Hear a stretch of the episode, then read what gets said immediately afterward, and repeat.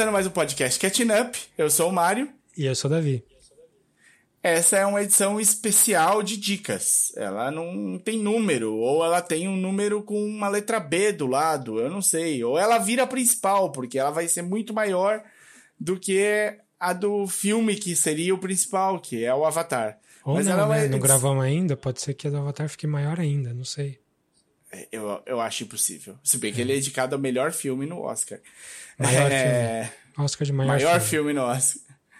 O, o- tem uma competição, né? Pra ver quem faz o filme mais longo. Então a gente vai falar de um monte de dica de filmes recentes aí, de filme de Oscar e filmes. ah, até alguns filmes antigos, mas coisa que faz tempo que a gente não fala aqui, que a gente precisa trazer. Se você é novo por aqui, seja bem-vindo. Aqui no Catching Up a gente fala. Geralmente a gente escolhe um tema, vai mais a fundo no tema. A gente toma cuidado para sempre avisar quando a gente vai falar de spoiler, para você não ser pego de surpresa. Se você ainda não, não assistiu, seja lá o que for que a gente vai falar, a gente é, vai ter marcação na descrição do episódio, vai ter musiquinha para você dar um tempinho, correr, achar seu celular e pausar e trocar, se você não quiser ouvir. Tudo que a gente fala tem, tá, tá na marcação do episódio também. Tá na descrição do episódio com links pro MDB para você se achar. Se você não entendeu a nossa pronúncia macarrônica aqui, tá lá escrito direitinho no tempo certo. E é isso. Vamos, vamos começar, vou direto aí pro, pro, pros esses assuntos. Que a gente passou um tempo bom sem gravar e as coisas foram se acumulando, né?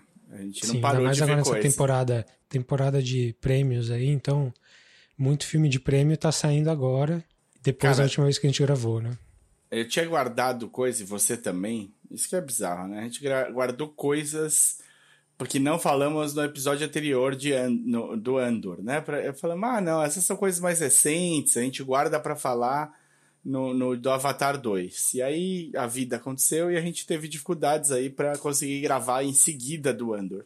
Então, essas coisas que a gente deixou, agora elas já têm um, um certo pozinho em cima delas, é. assim, tem umas teias de aranha. Você quer dar uma passada por cima nas coisas mais antigas? O que, que foi que você deixou de falar da última vez? Você Olha, tem alguma aí? Tenho.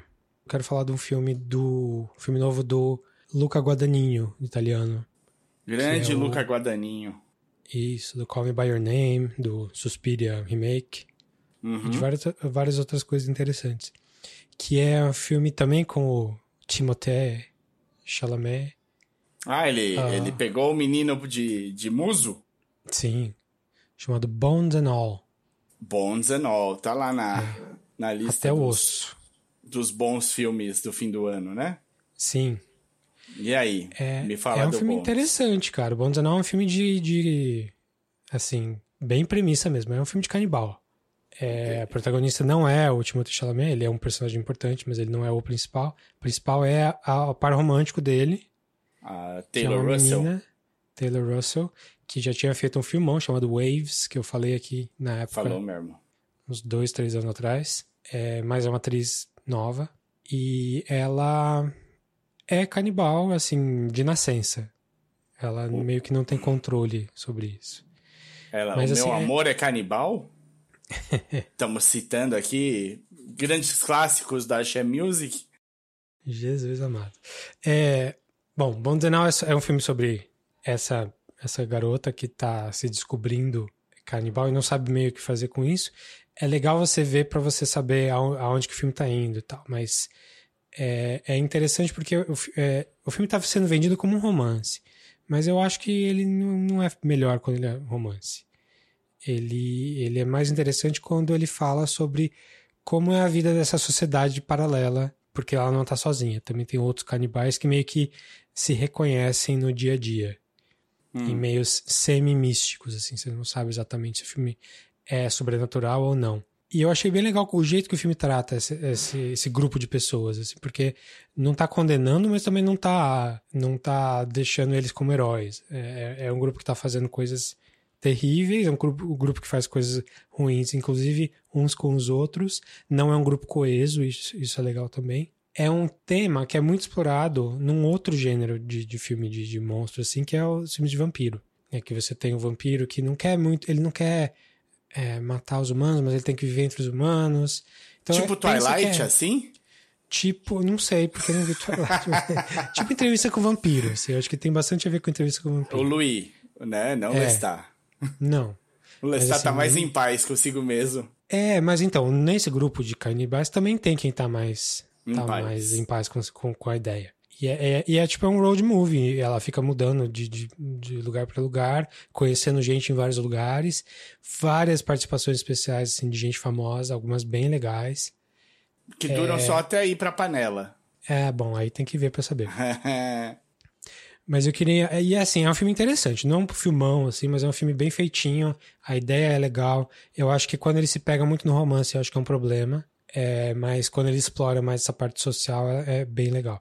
E eu, é um filme que eu, que eu liguei muito com outro filme que eu vi também nessa época, Hum, que é mais antigo, chamado Near Dark, que é o filme da Catherine Bigelow, que fez o, sim, sim, o 30, o Thirty. Zero Dark Thirty, Zero, o Zero Caça- Dark Thirty, sim. o Caçador de Emoção, né? Os filmes de, é, é a diretora de filmes de ação dos anos 80, tipo a única da época que fez sucesso no mainstream. Uhum. É, e nessa época, nos anos 80, ela fez esse Near Dark, que é um filme de vampiro. E que eu acho que é, é um filme que inspirou muito, inclusive, o, o RPG Vampire, que, que muita gente da nossa geração gosta. Porque É- é foi de mesmo, 87. Pode ser, mas é que ela deve ter, ter- deve ter chupinhado aí, então, provavelmente da. Da Anne Rice? Não, mas então, Rice. é outra pegada. A Anne Rice tem a parte meio lírica da coisa, meio Sim, romântica, meio sexy. O Near Dark é mais a parte prática da coisa, do tipo. Sou um monstro. Sou um monstro, a sociedade tem. eh, Esses caras têm que fugir, têm que viver. Esse filme é com o Lance Henriksen, que ele tinha acabado de fazer o Aliens. Legal. ele tá num papel excelente, assim, ele é- não é o principal, ele é, ele é tipo o líder do grupo de vampiros. Tem, Tipo Lost tem mais Boys, gente. assim? É, é dessa época, né? Inclusive, acho que do Sim. mesmo ano do Lost Boys. Acho que Eu acho que é do 87 é o mesmo mesmo ano, ano. É. Então, é bem essa, essa pegada. Como é que é aquele que é com. Que, tam- que é de vampiro de energia, que também é dos anos 80? Não sei não. Vampiro de Energia pra mim era um conceito do, do What We Do in the Shadows. Não, eu vou achar. Mas vai, me conta mais aí do Near Dark. É, então, o Near Dark é, é legal pela vibe, assim. É legal pra você ver. É, é aquela, é, uma- é um filme ultra anos 80, assim. Todas as músicas, as coisas. Ele é um filme que o All acaba sendo mais bem explorado. Ele acaba explorando o tema dessa. do cara que não quer ser o monstro até melhor do que o Near Dark. Mas o Near Dark é meio que inspirador pra esse tipo de pro, pro and All, pra um monte de coisa de vampiro depois também. É, mas a, a trama do, do Near Dark é, é simples. É, é um, um cara meio. um fazendeiro, tipo, um, um cara jovem, bonito tal. é, sai à noite e encontra uma, uma menina, tipo, uma, uma mulher da idade dele, e é, ela é uma vampira e ela acaba virando ele, transformando ele num vampiro, meio que sem ele querer, sem ele saber, e aí ele se descobre, aí ele tem que fugir de casa, ele tem que tem que brigar pra ver se ele, se ele vai pegar sangue ou não, aquela história toda, assim. Mas é um filme muito de, de, de, de estilo. E é um estilo bem anos 80. A trilha sonora do Tangerine Dream, né, que então é super famosa dos anos 80, assim, de, de filmes dos anos 80, com sintetizador. Então, é, é, é um filme legal de ver. E eu vi porque ele tá, ele tá. Fazia tempo que eu queria ver, e ele tá no Mubi. Falei que assinei Mubi há pouco tempo. Ah, e ele boa. tá lá. Boa. É, é um filme que os casa dois muito filmes- bem. Os dois filmes Ah. de vampiro dessa época que eu lembrei também, além desses que a gente já citou, tem o The Hunger, né? Do Hum. Ah, Fo- The Hunger é mais antigo, né? É, 81, 83, eu acho. 83. E o Força Sinistra, que é esse de vampiro, Eu de o que é, energia. Como é que é de, o original? De 85. Em, em inglês, deixa eu ver se eu acho ele aqui. Life Force. Life Life Force. Puta, isso. Life Force tá na minha. Tá na minha watchlist faz tempo porque parece que é um filme muito, muito ruim, tão ruim que é bom, mas eu não vi. É, não, ele é muito, muito anos, anos 80, assim. Ele, Dire- tipo, dirigido super, pelo Toby super- Hooper, cara. Dirigido É, então. pelo diretor do Poltergeist, do Massacre da Serra Elétrica. Não, tem, tem a Matilda May, super novinha, tem o Patrick Stewart, pô. né, Escrito daria- pelo Dan O'Bannon, que é o roteirista do Alien. É, então, tem tudo pra, pra, pra funcionar. Eu, eu lembro uhum. que eu, eu gostava do filme, mas eu, eu tinha, sei lá, oito anos quando assisti. Então, é, eu não tenho lá muita base para te falar sobre, sobre o resto. Mas era, era legal, era legal. Tinha, tinha coisas diferentes ali. Então você falou, o que mais além disso, do Bones and All, que você lembra aí do, do que ficou para trás? Tem um, uma série que tá no hum. Star Plus chamada hum. The Patient. Que eu não lembro se eu cheguei a comentar aqui, mas você você não conhece, mas você vai se interessar bastante, porque ele é essa série é o próximo projeto hum. dos dos produtores e roteiristas do The Americans. Olha. Dos dois caras lá. Então é, é, é, a coisa que eles fizeram logo depois do The Americans. Saiu agora esse ano, então é, é recente também. E é uma série com o Steve Carell fazendo papel dramático e com o Domhnall Gleeson, filho, filho do Brendan Gleeson e o cara Sim. O Don Gleason fez ah, tipo. Star Wars 8, fez o Black Mirror, cara famoso, fez o Ex Machina. Eu aquele vi. Ruivo. Sim, sim, o Ruivinho, o, o, o Hux do. Coronel, General isso. Hux do General Star Hux. Wars. Isso. E essa série, a premissa é a seguinte: é um. Eu vi o pôster já, e eu lembro que eu li alguma coisa sobre, mas os pôsteres são legais. É. A, a ideia é a seguinte: o Steve Carell faz um terapeuta Hum. É bem experiente, bem, famo bem famoso não, mas famoso. Tipo, escreveu livro, um cara conhecido, hum. respeitado. E ele começa a tratar um, um paciente, um cara, que é o Don Gleason. E uma hora ele não sabe o que aconteceu, ele acorda numa cama, acorrentado numa cama. E ele foi uh, sequestrado, abduzido pelo paciente, pelo que, é um, que, que é o Don Gleason, que é um serial killer. Legal. Só que é um serial killer que não quer ser um serial killer. Então ele, ele raptou o terapeuta para o terapeuta ajudar tratar ele. ele. tratar ele, a não ser mais um serial killer. e é uma que, série de 10 episódios. Mal. É, pois é. 10 episódios de meia hora, são episódios curtos, maior parte. E não é The Americans, assim, não é uma série de ação, nada disso. É uma série mais ponderada, mais de discussão, é, acontece maior parte do tempo no mesmo, no mesmo lugar, ali no porão da casa do cara. É, não é só isso, né? Tem mais coisa, mas não é uma série grande, é uma série pequenininha. É uma minissérie, ela não, não é para ter várias temporadas, hum. até onde eu sei. Hum. Acredito, acredito que não. Mas, assim, eu comecei a ver, vi um episódio, falei, ah, esse aqui é legal para ver com a minha esposa, que ela, que ela é, é psiquiatra, né? Talvez ela uhum. goste, mas talvez ela odeie, então não sei se eu vou ver. Enfim, fiquei um tempo sem ver. E aí tomei coragem, não, vamos lá ver. Mostrei para ela. E ela achou, ah, ok. Aí fomos vendo, fomos vendo, fomos vendo. Quando acabou, ela adorou. Tem, porque tem um final bem interessante mesmo. Então é uma série, assim, que, que no fim você vê que. Por que, que é dos caras do The Americans? Tem a qualidade deles, sim. E é uma pena que é uma série que não foi falada em nenhum lugar. Não vi papo de Emmy, Oscar, nada disso. Mas merecia. Série tá. excelente, tá? É a série do Hulu, do FX, e tá no Star Plus brasileiro. Então chama-se The Patient, o paciente. Tem 10 é. episódios e é com Steve Carell e o Dom Gleason. Vou assistir.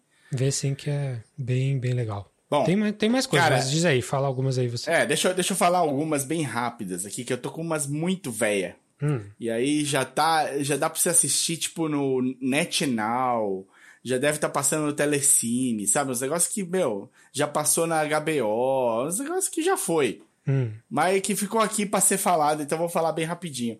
Cara, lá em Nova York, eu vi dois filmes no cinema e eu errei.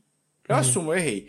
Eu fiquei morrendo de vontade de vetar mas uhum. tar, me, fa me fazia parecer que eu precisava estar tá num feeling certo para assistir o filme, sabe? Tá, é. Você disse aquele dia que você tá querendo um negócio mais introspectivo, uma coisa para você ficar mastigando depois e tal. Eu sabia que ia ser um filme bom, assisti depois, mas lá eu assisti só o, o, o, o, o O do Borogodó. Só porcaria. Eu vi o Ticket to Paradise, o filme com o George Clooney e a Julia Roberts em que eles são ex-marido e mulher, eles têm uma filha que vai casar, e eles vão lá pro, pro, pro, lugar onde ela vai casar, que é, sei lá, Tailândia, sei lá onde é.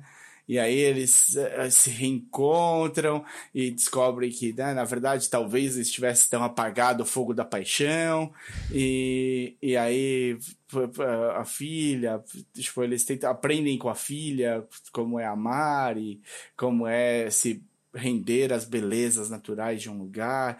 Maluco, assim, você tá no NetNow, você tá sem ter o que fazer, você tá ali passando no Telecine e assiste, beleza, dá pra ir. Gastar seu rico dinheirinho no, no, no cinema pra ver. Em um, dólar? Em dólar, pra ver isso aí, cara, foi assim. Foi no mínimo depressivo. E foi, foi pau a pau com o Black Adam, que eu também vi no cinema. E rapaz, assim, The Rock e tal. O legal desse filme é que o The Rock não tá mal, ele tá bem.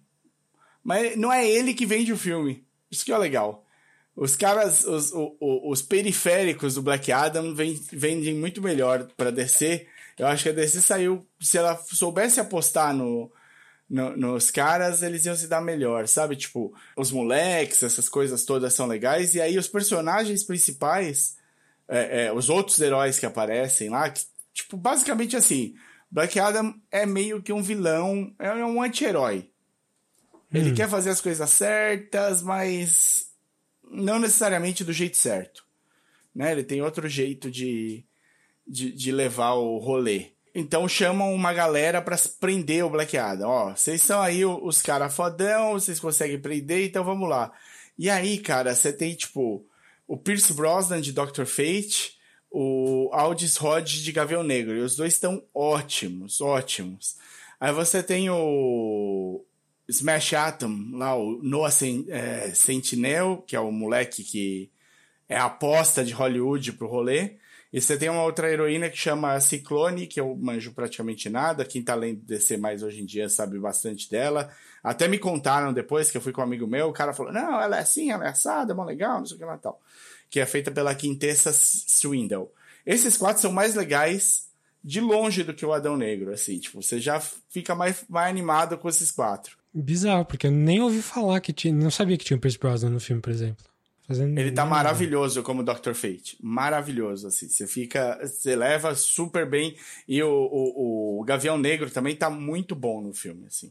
E o, o, o Atom Smasher lá, o, ele é a nova versão. É o neto do original. O Henry Winkler. Ah. Ele é o Atom Smasher original. Ia ser maravilhoso se ele tivesse no filme de Atom Smasher em algum momento. Ia ser tipo. Ia quebrar. Ia, o filme ia valer a pena. Mas é divertidinho. É assim, dos filmes da DC, cara, da, dessa última leva, tá aí entre os melhores. Parece que essa, esse lado do Shazam aí tá, tá se acertando para ter alguma coisa legalzinha. Assim, eventualmente eles vão acertar a mão.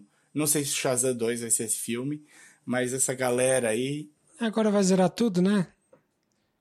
Vai, eu não sei. É, o James Gunn falou sei. que agora é. Tipo, tem alguns Mas que já estão prontos. Todo... Sim. Tipo, The Flash. Mas ele falou que todos estão recom... chamados para reprisar, menos o Henry Cavill. O único que abandonou alguma coisa pelo papel, esse não tá chamado para voltar. Mas abandonou o, o tá bigode tá... pelo papel? Não, não abandonou o bigode. Não abandonou. Bom, então Black Adam não, é, não é, tão né? ruim assim. Não é tão ruim. Aí eu vi eu vi aquele The Fall, você viu o The Fall? Da, da torre? Da, da torre antena de, lá? Da antena? Não, não vi é. ainda. Tá, tá em casa, mas não vi ainda. Bacana, cara. Assim, é legal, é. é tenso, é tenso. Você meio que sabe o que esperar no filme. Mas tem umas quebradinhas ali de perna que, quase que literalmente, que, que te pegam, que te deixam mais tenso, assim, com, com o negócio. É bem feitinho. É um filme, tipo, um conceitinho bem fechado, um filme pequeno, né? Tipo, ó, vai acontecer isso aqui e tal, mas funciona, funciona. E você, assim, ele não é super genial, não vai te fazer mudar ou te pegar desprevenido, nem nada, mas para te segurar tenso, ele segura tenso. Eu quero ver. Eu vi também. Ver. Veja sim, veja sim. É, desses, vale, te esse... desses terrorzinhos assim, eu vi o Megan. Metrigan. Ah, você viu? Porra. Vi. O, o, o M3 Gun? É. M3 Gun? Metrigan. Que que... É, é um terrorzinho adolescente, assim, é pra adolescente. Inclusive, eu fui ver levando a, a, a prima da minha, da minha esposa, que tem 14 anos. É. Então, é bem, ela é bem o público-alvo, assim. Mas é, é, é, melhor do que tem direito de ser, assim. O filme inteligentinho. É, falaram para mim que ele faz boas perguntas sobre. Ai, é, é, não, assim. É aquela, aquela história, tipo, se alguém que leva a sério engenharia de computação, assim, e a parte ética da coisa é, tá assistindo, vai falar, claro que não, tipo, a gente vai pensar em, em salvaguardas para tal e tal e tal e tal e tal e tal e tal coisa. Mas uhum. é, não é nada que é impossível. Gente. Mas não quer dizer que é impossível de acontecer, assim, é, em termos de putas, deixaram, deixaram passar essa, essa bandeira aqui. É, é bem, não tem. provável, né? É, então. Pois é, do jeito que a gente conhece o pessoal de, de grandes empresas de, de TI, assim, é, os caras fazem merda. Poxa. Opa. Mas é um filme que tem muito pouca violência física, assim, tipo, ela, o que tem. Mas é, tem dancinhas não aparece. boas pro TikTok. Tem, tem é, TikTok, até a dancinha é, é muito rapidinho, quase não aparece, assim. Ah, o não que você falaram... vê no trailer é o que tem no filme, praticamente. É um musical ou não? Tem não. várias músicas tocando. Não, mas ela, ela, é que ela canta. Ela canta um momento. Ah, tá. Mas é, sim, engraçadinho. Não vai mudar sua vida definitivamente é bem descartável, mas não é um filme burro. Então isso já vale. É, isso é bom, isso já é bem bom, já é raro. Um outro filme que não é um filme burro, que eu vi finalmente, mas é de hum. 2021, mas vi. Tava ali, tava no avião, assisti, porque eu já, antes de estar no avião, eu já queria ter visto. O Lockdown, que eu não sei como é que foi em português. Lockdown, não sei nem o que é. É, é um filme com a Anne Hathaway e o Keitel Eliafor. Os dois estão ótimos, eles são um Chuatel casal. Chuatel e Giafor. Chuatel? Eu sempre Chuatel. falei Kaitel. É, Chuatel Mas esse que eu vi foi Chuatel. Tá. Os dois estão ótimos, eles são ótimos, né? Então, eles estão super, super bem no, nos papéis. E é, é um filme feito durante o começo da pandemia. Foi feito em 2020 e saiu no começo de 2021. Então é um casal que tá para se separar e vem a pandemia. E aí eles são obrigados a continuar vivendo na mesma casa porque a pandemia impedia eles de fazer as coisas em Londres. E aí, no meio disso, no meio dessa, dessa zona, eles resolvem que eles vão roubar um banco. juntos. Porque eles estão cagados, a coisa não tá indo para lugar nenhum, eles abandonaram a vida que eles deviam ter, pau no cu do banco, vão roubar essa porra. E aí é o filme é como um casal vai fazer isso daí. Então, é, é... Dirigido pelo Doug Lyman. Que Sim. é um cara importante, o cara do primeiro Born. É, escrito pelo Steven Knight, que também é um cara que tem uns roteiros bons no, no currículo, tipo Eastern Promises do Cronenberg, Dirty Pretty Things com a, com a Audrey Tatu e umas porcaria também. Mas é um é, filme eles que... Não vão roubar um, eles não vão roubar um banco, eles vão roubar uma joalheria, tá? Mas eles ah. vão roubar. Eles vão roubar. É, tudo bem. Você viu na HBO esse? Não, eu vi no avião. Hum. Mas dá pra assistir quase todo lugar agora, né? Tem. Eu acho que pra... tá na HBO. É, eu acho que tá na HBO também. Eu tava na HBO até recentemente. Se não, você pode gastar 3 dólares aí assistir, alugar ele em, em quase qualquer lugar. Apple TV, YouTube, Amazon, todos eles dá pra ver. É divertidinho, é gostosinho de ver. Os dois estão ótimos, vale a pena. Tem um, um elenquinho que ajuda ali, mas não é nada de demais. É só os dois mesmo. O, o, a maioria das pessoas, esse, tipo, tem o Ben Kingsley, ele aparece, é verdade, umas duas ou três vezes. Ele é o chefe do, do, do Eliafor no. E, tipo, ele aparece no Zoom só. Então, tipo, é isso que você vê o, o, o Ben Kingsley. Mas é bem feitinho, vale a pena. Para fechar os, os que eu vi no avião, vai só pra, pra não falar que eu não falei. Viu Bullet Train, você viu? Não, até queria ver em algum momento. É. Quando der, se não chover. Isso, é, é, nessa hora mesmo. É um filme que, assim, ele não te pede nada e te entrega um pouco. Hum. É, é, é, divertido, é um filme de ação, todo mundo tá super bem, não tem ninguém que tá mal, tem coisas divertidas, é, parece, em alguns momentos parece um anime. Tá, Bullet Train, é... lembrando do filme do Brad Pitt. Isso. Do David Leitch, que é, que é o diretor do, do John Wick, eu acho, né? É. É, John Wick, Deadpool 2, Atomic Blonde, então é um cara de stunts. Um cara... De ação. De ação, de, de, de porradaria. Isso, ele mesmo. E é isso, é um filme de porradaria, 2 horas e 36 de ação. Tem pequenos momentos de pausa, de tranquilidade, mas ação. tá, tem o Bad Bunny, tem a Joy King, a Joy King tá começando a se vender bem. Aí tem o Aaron, o Aaron Taylor Johnson, é, que faz o Mercúrio no. No X-Men. No, não, não, no X-Men não, nos Vingadores Age of Ultron. Ah, sim.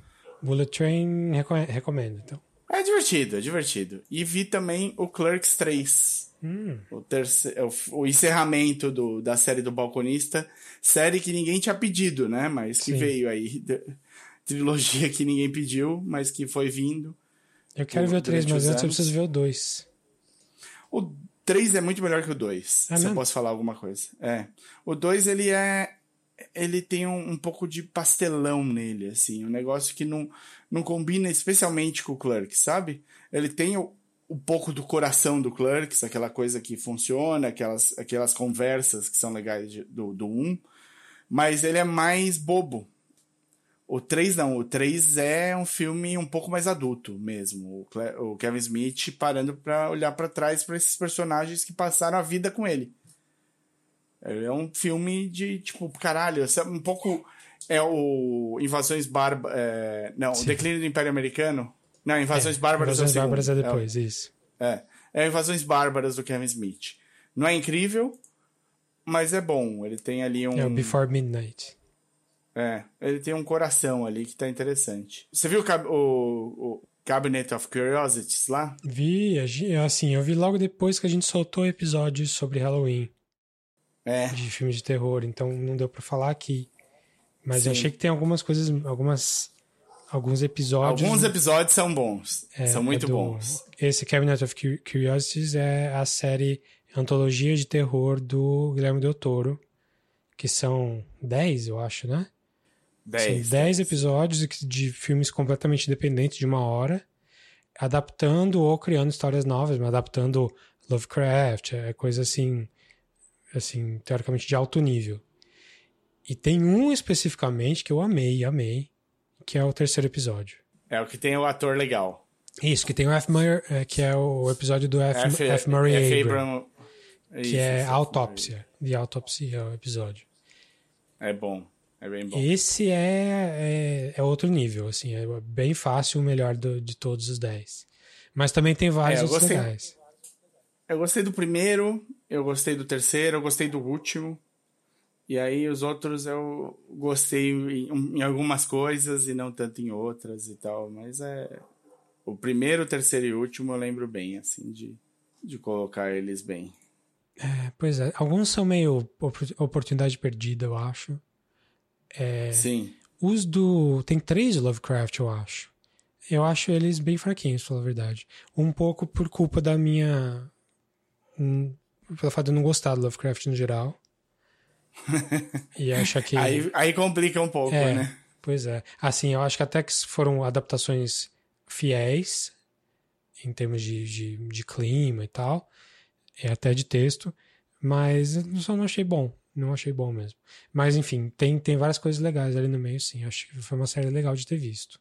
E tá no Netflix, né? Saiu aí no, no Halloween e não saiu no, e continua lá. Então, se você tá afim de alguma coisa de terror rápida, tenta esse. Cabinet of Curiosities do Netflix. Isso, e, e você não precisa se, se jogar no, no, na série, né? Você pode assistir de vez em quando um episódiozinho sem você ter ficar preso com ela pro resto da vida. Sim, sim, exatamente. E também é não precisa ver todos, você pode ver um, dois, três e tá bom. Falando uhum. em Netflix, hum. temos um que você deve ter visto também, que é o Glass Onion.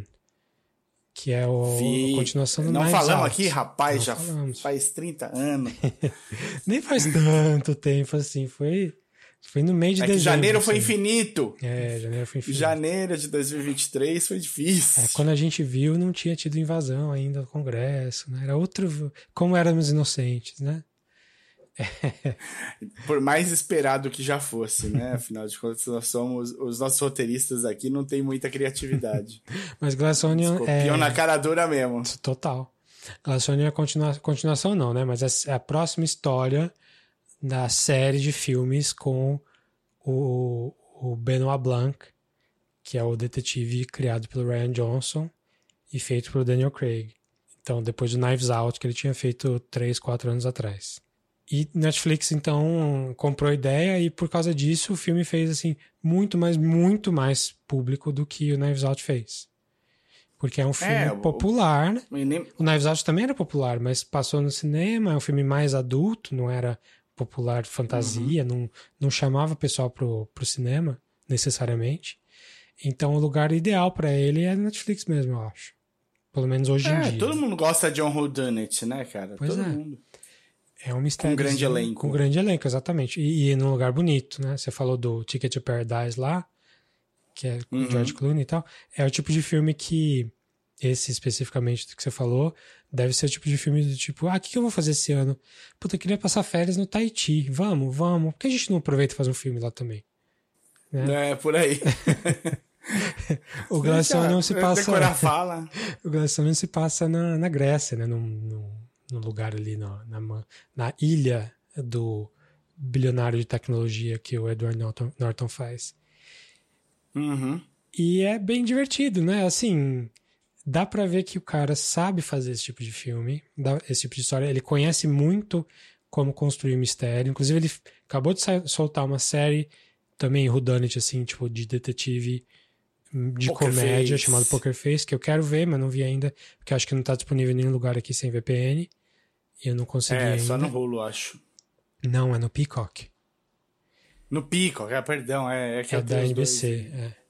E, então, tipo, é um, é um gênero que ele gosta muito, é, mas eu pessoalmente gostaria que ele fizesse outras coisas. Apesar de ter gostado bastante do filme, ter me divertido bastante, é, dá pra ver que as ideias todas ali são válidas, são bem construídas.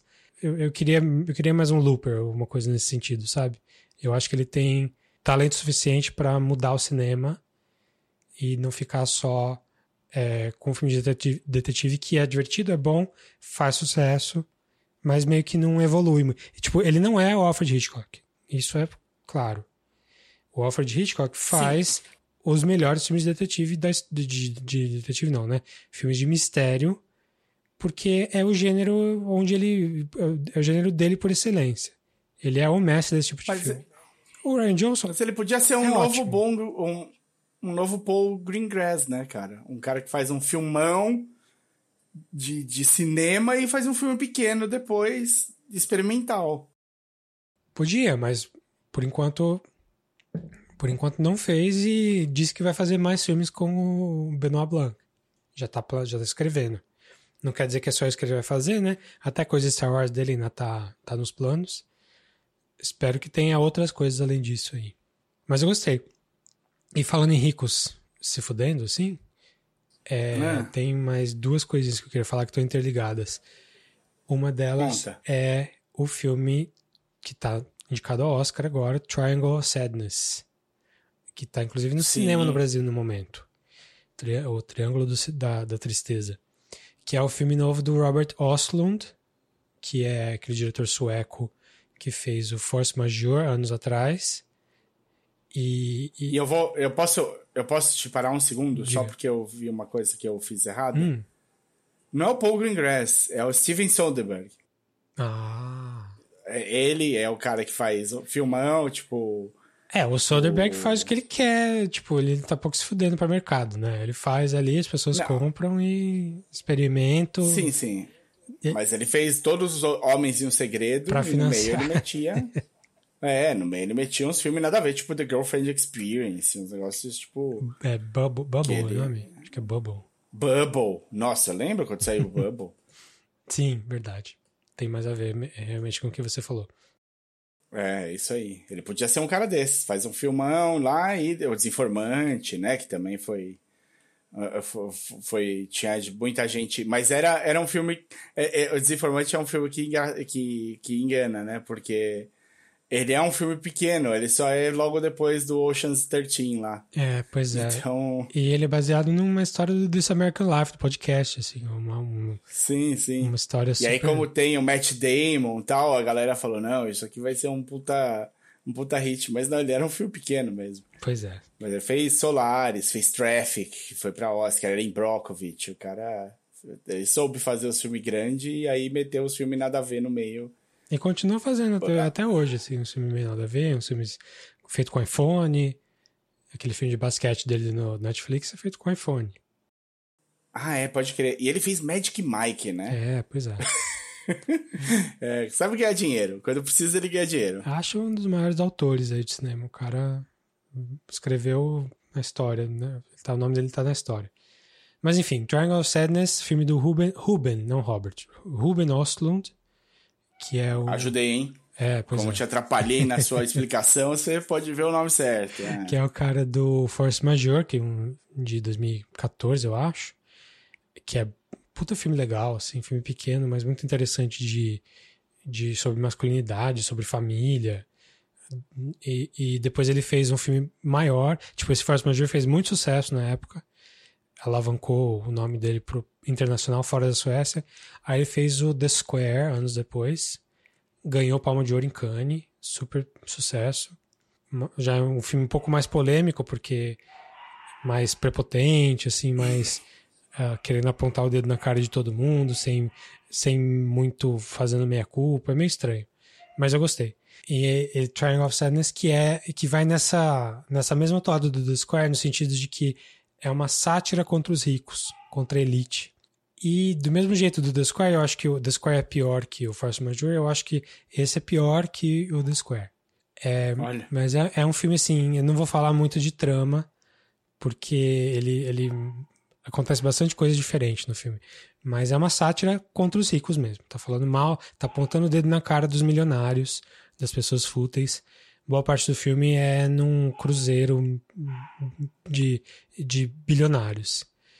É... Parece que é um tema recorrente nesse ano, né? Porque o menu é meio que isso também. Então, então vamos falar de mais duas coisas que tem a ver com isso. o Triangle of Sadness é exatamente o que é o The White Lotus.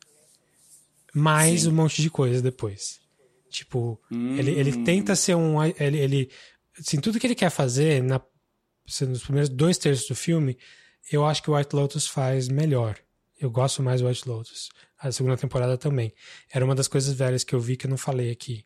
Que já acabou já faz alguns Sim. meses. Boa temporada. A primeira é o melhor. Eu gostei mais da primeira. Eu também. É boa temporada, eu também. A primeira é melhor. É, mas eu gostei muito dos temas, de alguns temas da segunda.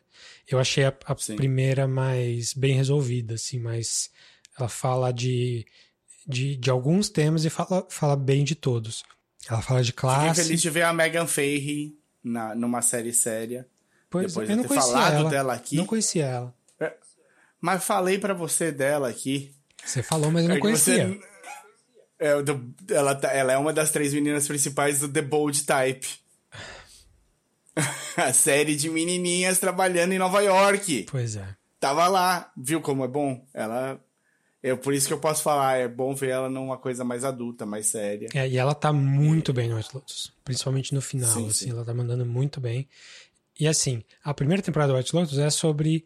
é, era- foi uma série feita na pandemia, tipo, uma série que eles fecharam um hotel no Havaí só pra fazer essa série. E Uhum. é a série do Mike White, o cara, o cara super diferentão pra escrever. E assim, é uma série que fala muito de classe, né? De poder, de que, que os ricos que se acham progressistas, evoluídos, ainda assim como eles tratam mal, sem saber que estão tratando mal, pessoas que servem eles, né? Pessoas de uma classe inferior. E o White Lotus da segunda temporada foca muito mais numa outra, uma coisa que também estava na primeira, que era a parte do, do da dinâmica de poder dos sexos, né? dos gêneros.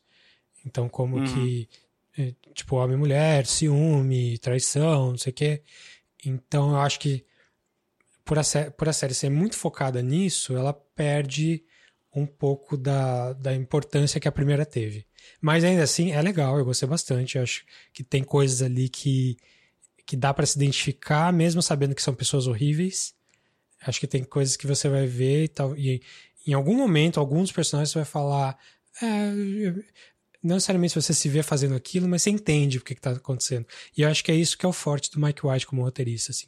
Ele escreve personagens que, mesmo que você não concorde, não goste deles, você vê eles como pessoas que fariam aquilo que eles estão Possíveis. fazendo. São, são personagens sim. possíveis, exatamente.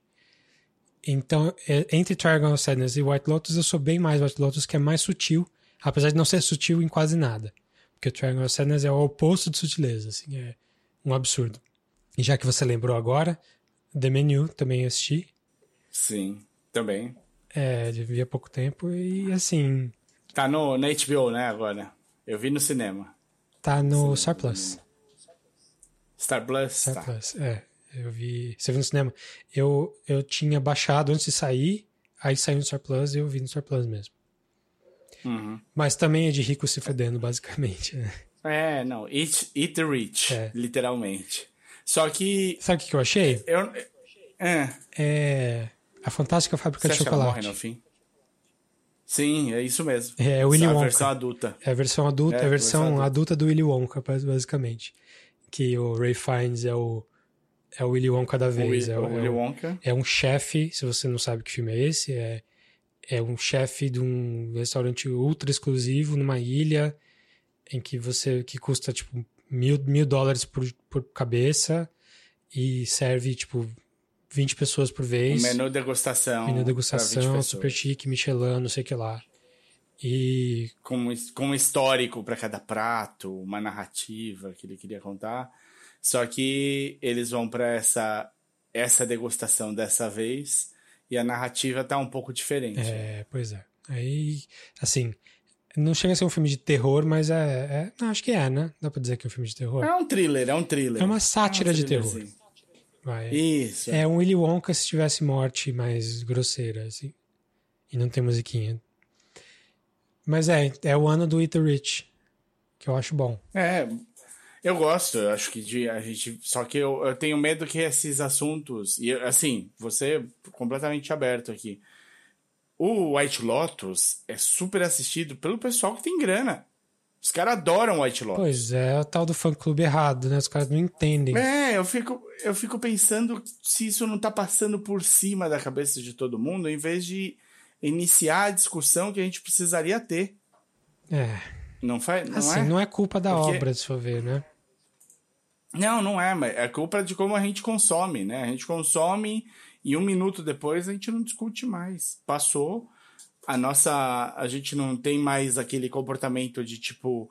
E, é, levar isso a, a. Porra, acaba ficando um- um- na tristeza assim, os caras mais toscos discutindo sobre o assunto de uma maneira tosca, né? E, em vez de da gente conseguir de, de pelo menos expandir um pouco a vista de todo mundo e entender a diferente de, de classe, né? Só isso, não muito, assim. Só a, a gente conseguir estruturar melhor a luta de classes, assim, que tal?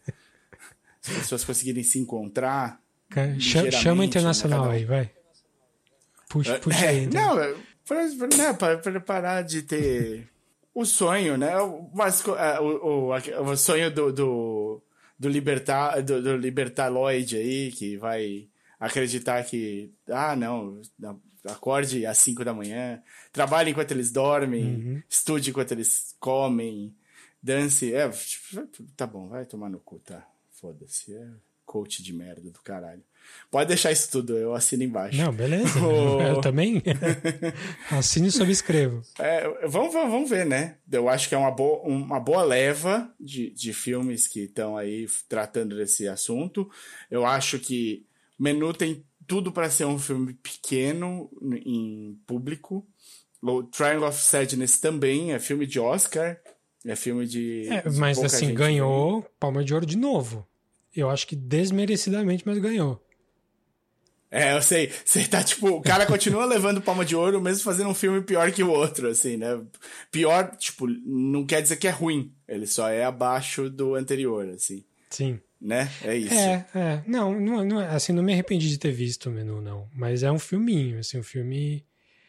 é, ele é formulaico, ele acaba como você acha que vai Super. acabar. Super. Não surpreende ninguém. Mas é legal. Bom, legal. Então, Eat the Rich. Vou falar aqui de um filme de Oscar. Opa, vamos lá. Filme de Oscar, você assistiu faz tempo. Hum. Você, com toda a sua pegada de, de homem sem camisa, jogando vôlei de praia, você assistiu Top Gun Maverick? Não assisti ainda. Ainda não? Filme de Oscar porque tá no Oscar. Não é um filme de Oscar, mas tá no Oscar. Não, cara, eu não consigo entender. Eu não consigo entender. Não, eu consigo Davi, entender plenamente. E eu não vi o filme, mas eu tenho ser assim, Não, o filme é divertido, ele é ótimo, ele não é um filme pra ir pra Oscar. Cara, esse filme eu quero- salvou o cinema esse ano. Ah, sim, levou todo mundo de E volta é pro pronto. cinema. Mas, É isso. É, por, por que que tá no Oscar? É Só por causa. Não é porque ele é. Não tem mas, nada a ver com a mas qualidade dele. lançasse um Missão Impossível, ia fazer a mesma coisa. Não, é que Missão Impossível ia ser um filme bom. Mas não ia ter essa Sim. bilheteria. Não ia salvar o cinema. não? Eu É acho que Tom. Cruise. Bilhete- Tom assim, Cruise. E Missão Impossível dá, dá bilheteria, mas o Top Gun, esse, esse filme surpreendeu todo mundo. Ninguém esperava que ia ser esse Não. sucesso desse jeito. Foi o filme tradicional, tipo de ação, com sem efeitos de Meu computação, e o Tom Cruise que não, não quer saber de TV, de streaming, de nada, é só no cinema, na- tá na pandemia, foda-se, vai ver, morre depois de assistir o filme, não tem problema nenhum, porque esse filme vai salvar o cinema. E salvou. Então é Sim. só por isso que ele tá no, no Oscar. Não vai ganhar, não tem nem a menor chance de ganhar. Mas tá aí. Eu acho. Não vou dizer que eu acho justo, mas eu, eu entendo 100%. Não, cara, é assim. É um filme divertido. De novo, o vilão não tem nome. É, Nós o temos ir pra tal Não lugar. dá nem pra ver os, os inimigos, né? Parece. Você não, vê nenhum dá, soldado não dá pra inimigo, ver nada. inimigo. Não. O que eles usam um capacete reflexivo. Não, tá- não dá pra ver. Você tá lutando contra, contra alguém. É isso. Os Estados Unidos é o herói. É Tá isso que você contra o inimigo dos Estados Unidos, essa é a questão. Isso. Que pode ser qualquer É. um, diga-se de passagem. Qualquer um. Até É os legal, atuais o Tom amigos. Cruise- o Tom Cruise tá fazendo o papel de um cara mais velho, bacana. Sempre difícil, é bom que te- esteja rolando cada vez mais. Ele, o- os caças são da hora, as, as cenas de ação são legais, a motivação é boa. É, o, Miles Teller tá legal, até, até o Miles Teller tá legal. Eu gosto dele. Eu, eu, gosto não gosto dele, mas ele tá legal, realmente. Ele é um bom ator. Eu não- pessoalmente eu não gosto dele. Não. Ah, eu, eu adoro ele no Whiplash. Eu acho que ali Sim. sedimentou minha relação com o Miles Teller. É, apesar dele ser um bosta no Whiplash. O... Importante. É. Mas ele é um filme super formulaico, super óbvio, nada te surpreende. Ah, legal, filmão de cinema. É filmão de cinema. Você tem de ver no cinema. Som maravilhoso, as imagens foda, não sei o que lá. Maluco, o, o diretor desse filme tá sendo levado pra cima e pra baixo pra falar sobre o filme. Cara, ele fez o beabá. Ele só foi lá e filmou o que precisava filmar. Não tem nada de. ah, nossa! Você transcendeu o gênero do avião voando com o homem pelado em cima. Não tem. Mas as cenas Ah, de não, voo são boas. nesse- São fenomenais. São fenomenais. Mas o primeiro já era bom. Se você vai fazer alguma coisa 20 anos, sei lá, 30 anos depois, pelo amor de Deus, né? Me dá um negócio que eu sinta a turbina do avião na minha casa.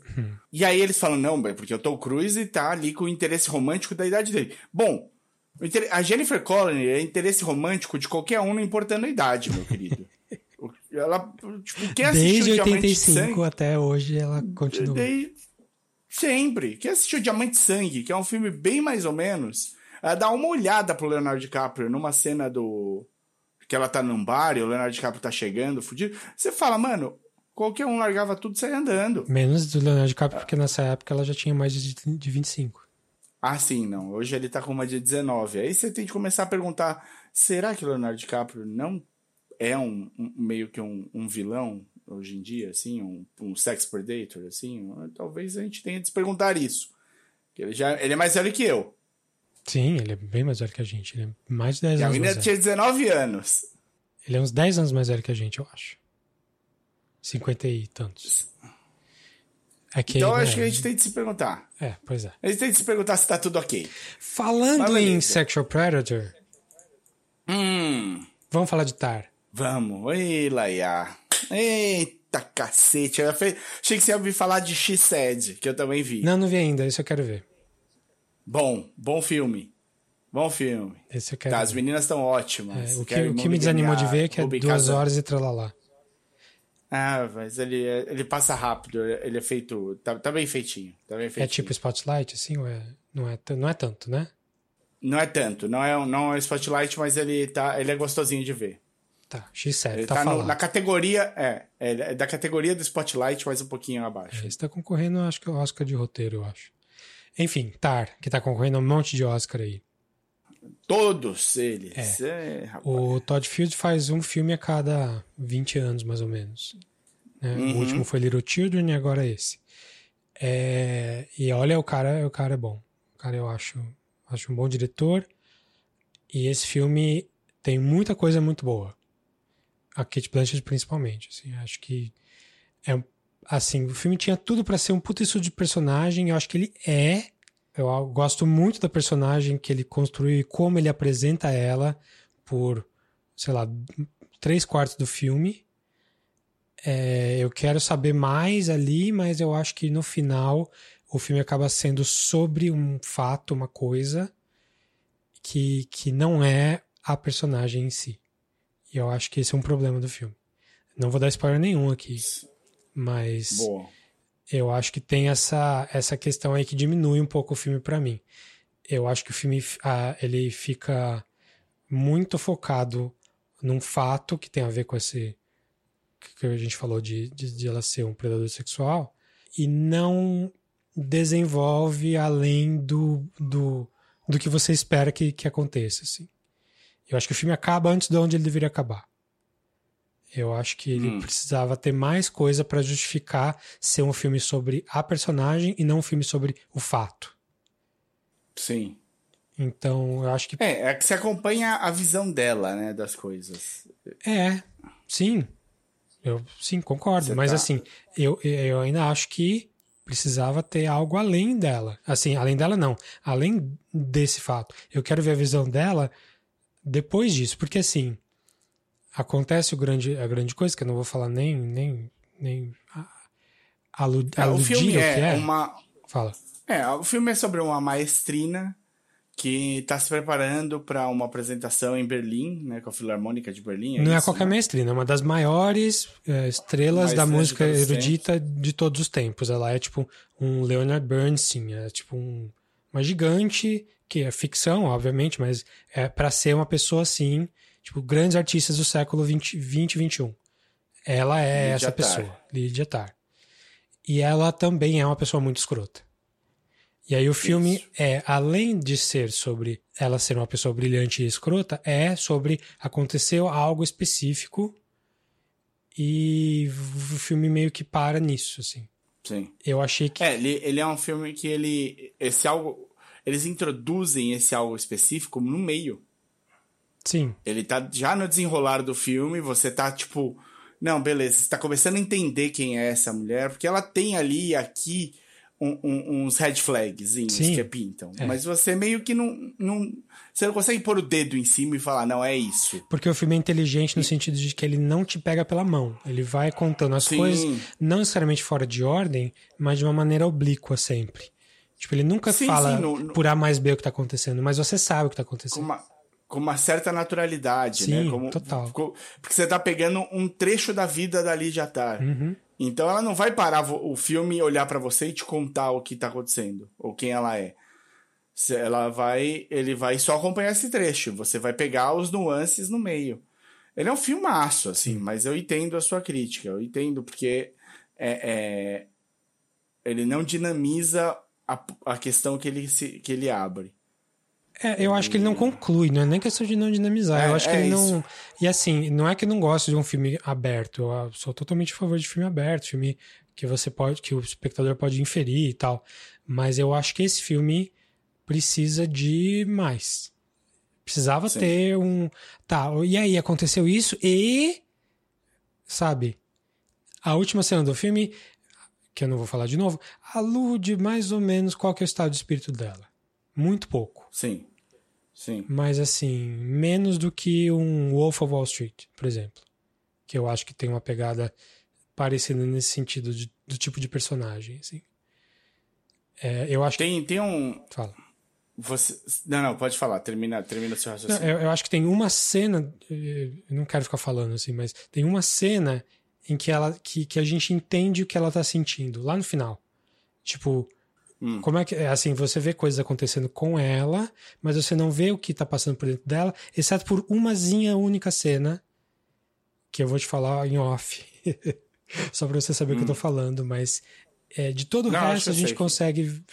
A gente só vê em volta, assim, só vê ela reagindo e não ela pensando. Então, assim, eu gostei muito do filme, mas eu, eu senti que faltou, assim. Você que esperava mais. Eu, eu, eu, eu queria mais coisas. Um, um é. Isso, mais, mais um 10 minutinhos ali. Talvez, de... talvez. Ao invés de deixar muito eu aberto tenho... pra gente, não. Me, me fala aí o que você pensou, porque eu não quero ter o trabalho de ter que fazer o final do filme para você, diretor. Sim. Tem um canal do YouTube que eu gosto, que é o The Hollywood Reporter. Eles fazem um round table com atrizes, atores. Eu já falei aqui, acho, uhum. porque eles falam com o produtor, faz com, com os caras que. Os, os. Como é que é quem, quem faz. Que é responsável por lançar nos cinemas e tal? Fugiu o nome. Distribuidores. Os distribuidores. E eles fizeram com os diretores. E nessa, nessa mesa tinha a Sarah Polley com o filme novo dela. Sarah Polley. É o, filme, é o filme que eu tô mais esperando ver esse ano até agora. É o Women Talking, da Sarah Polley. É, Women Talking, isso aí. Entre mulheres em português, né? Tá, no, tá, tá entrando no cinema agora, né? Acho que eu vou é. dar um jeito de ver. Tinha esses caras tinha, tava o Todd Field. E o negócio que o Todd Field explica muito bem é que, assim, ele entrou pra atuação, ele foi ator antes de ser diretor, né? Que nem a Sarah Polley. É, Polley, você chama? Você fala? É. Eu sempre falei Polley. Não, ela, ela fala. Ela que... Eu vi ela falando, é Polley mesmo. Ah, Polley. Os dois eram atores e viraram diretores. Ele falou: eu entrei pra atuação para tentar ser diretor, eventualmente. Consegui. Mas é, é muito difícil conseguir dinheiro para fazer filme. Hum. E aí eles contam como é que foi para eles conseguirem fazer o, o dinheiro para fazer esses filmes e tudo mais. E ele falou: Meu, eu tive a, a experiência mais estranha da minha vida. Os caras que bancaram sentaram com ele e falaram: escreve o roteiro que você quiser fazer, a gente paga. Durante a pandemia. E aí ele fez o filme que ele quis fazer. Raro, né? Raro. Raro. Ainda mais um cara mas que tem tão legal. pouco filme. São filmes muito respeitados, mas são bem poucos. Tá, vamos, vamos matar isso aqui. Vamos fazer um, umas menções honrosas aqui. Cara, tem tanta coisa precisa... ainda pra falar. Aqui. É, eu sei, então eu já tô com medo. Porque assim, eu tenho um livro que eu tô lendo que é o, Glo o Goblin Emperor que é bacana, é divertido, vale a pena, deixo aí de dica. É, ele dá uma pervertida no mundo de fantasia, assim, tem... E, nossa, tem um inglês super difícil em alguns pedaços, mas vale a pena. É... Goblin Emperor. É, Emperor, isso aí. The Goblin ou só Goblin Emperor? The Goblin Emperor. Tá. Não, porque eu nunca nem ouvi falar, é... não sei nem o que é. É, não. Eu, eu, eu ouvi num podcast como dica, tinha marcado, eu falei, ah, deixa eu comprar, que tá barato, tava, tava mesmo. E comprei no, no Kindle e tô lendo. Bacaninha, ele, ele, ele mantém elfos e goblins ali numa, num esquema de realeza. É interessante, vale, vale ver um. Vale ver, porque tem muita. As mudanças são sutis nessa coisa de fantasia mas elas te apresentam um cenário diferente que é, é legal de você variar, assim, porque o high fantasy que a gente está acostumado com elfos, anões, é, é, goblins e, e, e, sei lá, os orques, dragões e tal, é, é meio que padrãozão, né? Você vai para quase qualquer high fantasy que tem, as coisas são meio funcionam meio que parecidas. Esse aqui tem tem um, um, um ajuste fino e tem um humorzinho que parece quase britânico, assim, no jeito de, de tratar a realeza e tal. É, é legal, eu gostei do, da pegada. É uma série, uma saga ou é tipo um livro só separado? Então, eu, eu, acabei de descobrir que parece que tem mais. Eu achei que era um livro só. Aí que fode também com fantasia, né? Por que você não faz um, um, livro só de fantasia? Por que, que todo mundo tem que é. escrever 10 livros? Quer dizer, pra ganhar dinheiro, óbvio. Mas, porra, né? Eu, eu me desanimo muito de ler fantasia por isso. Se fosse um Sim, livrinho só, é. pequenininho, sei lá, 300 páginas, vamos lá, li e acabou. Deixa eu ver se ele tem mais ou se é só a, a, a autora que tem mais coisa. A, a autora que chama Sarah Monet, que tá se. Que, que usa o pseudônimo de Catherine Edson, por isso que eu não, no, no, no, na capa do livro tá Catherine, eu, estranhei quando eu vi Sarah Monet. Mas eu acho que é um só. Talvez seja uhum. um só mesmo. E é de 2015. Então, Fiquei, é, é, fiquei mais, mais tranquilo agora. Vale a pena. É gostosinho de ler. Tem uma dificuldade pro inglês, porque ele usa muito o inglês arcaico para algumas coisas. Hum. Mas bacana. que mais eu posso falar aqui de. Puta, Dave. Eu vi. Eu vi um filme de terror experimental, Davi. Se for o Skinamarink, você me, me, me segura aí que eu vou. que eu comecei ontem, mas não consegui continuar porque o Daniel entrou no quarto. Aí eu tive que parar. Eu tenho, eu tenho a impressão que você vai gostar, Davi. É ele mesmo. Eu tenho a impressão que você vai gostar. Skinamarink, eu, eu tô animado, cara. Eu vi o trailer e eu falei, caralho, tipo. Assim, eu, eu, vi que o filme tem uma hora e quarenta. Eu não sei se um filme segura uma hora e quarenta só disso. Mas o que eu vi é. eu achei bem interessante. Cara, se ele fosse um jogo experimental no estilo do Stanley Parable, a gente ia curtir. É, né? É, é, é o, como filme. Ah, ah, não, porque ele segura a câmera nessa altura. Porque não sei o que. Cara, ele é um filme cansativo. Vou, vou falar isso, assim. Depois a gente discute. No próximo episódio a gente discute juntos. tá, assim, para quem não viu, pra quem não sabe o que é, Skinamarink é um filme canadense, super experimental, pequenininho, gravado assim, você quase não vê o rosto de ninguém, mas a, a história é são duas crianças pequenininhas que acordam um dia no meio da madrugada e o, os pais deles não estão lá, o pai ou os pais, não sei. E Isso. e todas as portas e janelas da casa dela, deles desapareceram. Sumiram. É isso. Puta, nossa, puta ideia legal. É só, assim, o ponto de vista é deles. Das crianças. então, uma com seis e outra com oito, ah, acho que é isso. Cara, a idade. idade dos meus filhos, cara, aí que é foda também. Mas aí, assim. Aí, aí te pegou. aí me pega. Mas assim, a ideia é legal e a execução me parece legal. É, o trailer é bem intenso, assim, nesse sentido. Não, o trailer é maravilhoso, né? Assim, o trailer vende o filme. Só que é uma hora e quarenta disso, cara. E é assim, de, de, de ângulos filmando o chão, filmando um canto da sala, super orelha. granulado. A orelha, não sei, não cheguei na orelha ainda. Mas. É, não, mas a nuca de uma criança, porque não mostra a cara da porra da criança. Mas é, é, o, o ah, não, aí porque ele deixa esse ângulo, porque é para você sentir do tamanho de uma criança. É, meu filho, você não precisava me dizer isso. É óbvio que é por isso. Então Caralho. você não gostou muito, ou você não gostou nada? Não vou falar sobre isso agora. Vou deixar você terminar, a gente, a gente compara notações no próximo. Tá bom. Mas o, o, o pensa nele quando você estiver assistindo como um jogo experimental. Aí você, você me diz o que você acha. Tá. Falando em filme experimental, eu vou falar de um filme que, por acaso, começou a fazer algum sucesso de novo, mas é um filme de 1997. Jap hum. Japonês, de um diretor hum. chamado Kurosawa, que não é o Akira, que é o outro Kurosawa famoso, que é o um filme ah. chamado Cure. Cura. De falar a verdade, eu vi no, nas coisas de, do YouTube, apareceu para mim. Alguma coisa dele. E aí, por que, que ele é um filme tão chocante, tão interessante? É do Kiyoshi Kurosawa.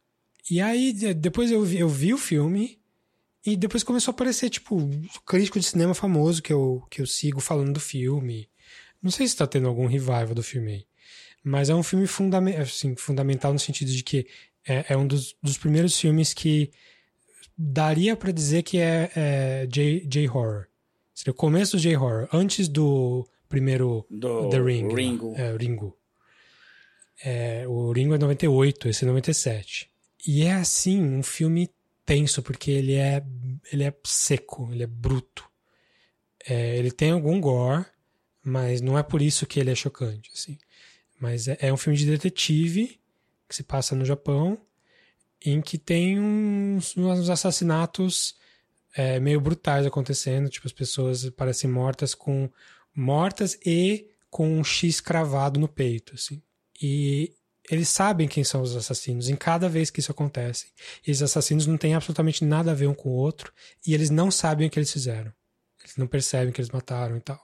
É, então é, é, um filme que trata sobre meio que a essência do mal, assim. Ele é um filme muito seco, muito tipo as coisas acontecem com a câmera distante e é meio lembra, lembrou um pouco o cachê para mim do do Michael Haneke. Ah, legal. Então as coisas acontecem assim e, tipo, tá acontecendo e você tá vendo e, e, e, e foda-se a sua emoção, assim, tipo, é, deal with it, sabe? Se vira aí com o que tá uhum. acontecendo aqui. É, é, bem, bem interessante, cara. Eu gostei bastante do filme. É um filme a, a, que, que fica melhor conforme você vai pensando nele depois, assim. Que, que legal. Algumas cenas um pouco Parece mais paradas e tal. Mesmo. É bem legal, bem legal. Chama Cure, né? Cura. Não sei como é o título original, mas eu acho que é isso mesmo em, em japonês também. Em japonês. É, não, eu tenho. Eu até abri aqui a página dele, mas eu não, não vou saber só falar. Kiwa. Enfim, É filmão, sim, gostei bastante. Também não, não tá em nenhum lugar fácil, não. Acabei tendo que procurar online e baixar. Mas é de 97, procurem aí, coisa séria. O, o Esquina Marin, que, hum. que eu ia falar, a única coisa que eu ia falar sobre ele é que eu em 2000, 2001, eu ia gostar muito. Um, Na época do Blair Eu Witch. acho que eu perdi um... Eu acho que eu perdi um pouco de paciência para filme que quer ser mais do que essa. Só eu perdi um pouco isso daí. Então eu gostei da, do, da proposta, mas eu não, não, acho que minha época passou. Certo. Eu vi falando de filmes que estão bem na minha na minha agenda atual, eu vi o Argentina 1985. Ah, esse eu queria ver, não, não vi. Da Amazon Prime. Filmão, viu? Filmão. Ele tá. Ele foi pro Oscar de melhor filme Sim, estrangeiro. Não deve né? ganhar, mas, mas. Não. Parece que é bom, né? O Nada de Novo no Front lá, não. Tudo, tudo tranquilo no Western Front, não é isso? É. Eu acho que é. All Quiet no Western Front, isso. É. Eu acho que é o, o que vai. O que deve. É, não sei se vai. Levar, não sei né? também se vai levar. Pode ser. Acho que vai ser o prêmio dele. A gente acaba, não, vai, não vai dar tempo da gente falar de Oscar, né? Mas. Tal, não, não, não nesse. Mas é, é, complicado. Eu acho que, assim. Mas fala se for Argentina. pro. 19, é, se for pro Argentina 1985, é, tá bem dado. Tá bem dado. É um filme com o Ricardo. Com... Ricardo Darim. Ricardo Marim. Darim, isso. O Ricardo Darim, né, que é um dos maiores atores da Argentina desses últimos tempos aqui, é um cara que acho que levou o brasileiro a se apaixonar pelo cinema argentino, né? Se tinha alguma alguma defesa ali, o Darim meio que quebrou com os filmes dele, mas ele ele tá muito bem, mas ele não é, ele não é, não tá sozinho nesse filme não. Tem muita gente legal no filme. Então, o, o, tem bastante gente que tá muito bem. E tem gente da família dele, se eu não me engano, tá? A filha dele no, no filme é sobrinha dele na vida real, se eu não me engano. e, e, e, eu acho que o filho dele no filme também tem uma ligação de família ali. É interessante, mas o Juan Pedro Lanzini tá ótimo, o Carlos Portalupi tá, tá bom. Tem, tem um pessoal legal no, no, no filme. E basicamente é meio que baseado numa história real de como a Argentina tratou os crimes da ditadura. Com uma né? lei de anistia em que você não precisa punir ninguém e tá tudo certo. Foi assim, né? É, foi assim aqui, no Brasil. o, é, a gente, por isso que a gente tem falado, a gente so, sofre né, as consequências dessas escolhas do, do final da ditadura e, e do, do, começo do período de, democrático de novo no Brasil. A gente sofre as consequências até hoje. E é por isso que a gente passou por cenas lamentáveis nesses últimos seis anos e que tudo pode ser perpetrado do jeito que, que quiseram ser feito. Talvez sete já, né? E porque aconteceu em 8 de janeiro aqui. É, essa... Dá para dizer que tudo que aconteceu aconteceu por causa da, da, da Comissão da Verdade em 2011, né? 2011, é, começou ali. Que foi a tentativa ali, de ali. reverter a anistia, que não ah, aconteceu isso. nem perto disso. Mas enfim, a gente está colhendo. Merecia um filme nosso, a comissão. É, a comissão da verdade merecia um filme nosso, porque é exatamente essa pegada. É um filme tenso, tenso, tenso, o Argentina 985. Porque basicamente é a preparação para o julgamento dos militares. Os militares estão aí, estão bem vivos, bem, bem sadios, bem preparados e não estão muito felizes com essa ideia de serem julgados. E como fazer se você não tem nada né, que comprove? Aonde você vai? o que, que você vai atrás? E aí você vai atrás de quem sofreu na mão da ditadura. Você vai atrás de quem perdeu o parente que desapareceu. Você vai atrás de quem for torturado. Você vai atrás dessas coisas. E é, é um trabalho de formiguinha. E a melhor coisa que tem é que, assim, logo, logo no começo eles já, eles já fazem uma escolha que é muito boa. E uma escolha que, ao que tudo indica, real, realíssima. Hum. Que foi o, eles tinham de montar uma equipe grande, porque era pouquíssimo tempo, eram quatro meses antes do, do julgamento, e eles tinham de levantar muito material. E tinham de ter uma equipe que segurasse essa porradaria em quatro meses, que ia comer solta. Fora o, o personagem do, do Ricardo Darim, ele sofre ligações com promessas de morte para ele, para a família e para todo mundo, cartas, os filhos são preocupados na escola, todo mundo meio que se fode de alguma maneira, por, só por ele estar tá no caso. Né? Eles não sabem nem o que eles estão levantando. Então é um filme que é tenso nesse sentido. E aí ele vai montar o, o, a equipe dele, todo mundo que ele pensa é da idade dele. E os caras todos meio que se bandearam pro lado dos Nico, cara. Quem que tá ganhando? Né? Vamos garantir nosso cu. Quem tem cu tem medo, porra. Então os caras. O, o, o Ricardo Darim fica sem ter quem chamar. E aí ele vai pros caras se formando na faculdade de Direito. E pega os caras recém-formados, que são idealistas, que ainda acreditam no mundo melhor, que ainda estão prontos para peitar. E aí ele monta a equipe dele com, esse, com essa galera. É um filme muito bem feito, assim, tipo, de um momento histórico foda, difícil.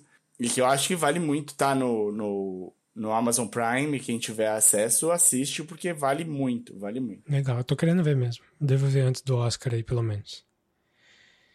Muito... Tem mais algumas coisas Tenho, aí? Tenho, cara. Que Tem é, que é... quatro que eu queria falar bastante. Tem mais coisas que eu vou deixar para trás, mas quatro tá, vou tentar ser ver. sucinto aqui.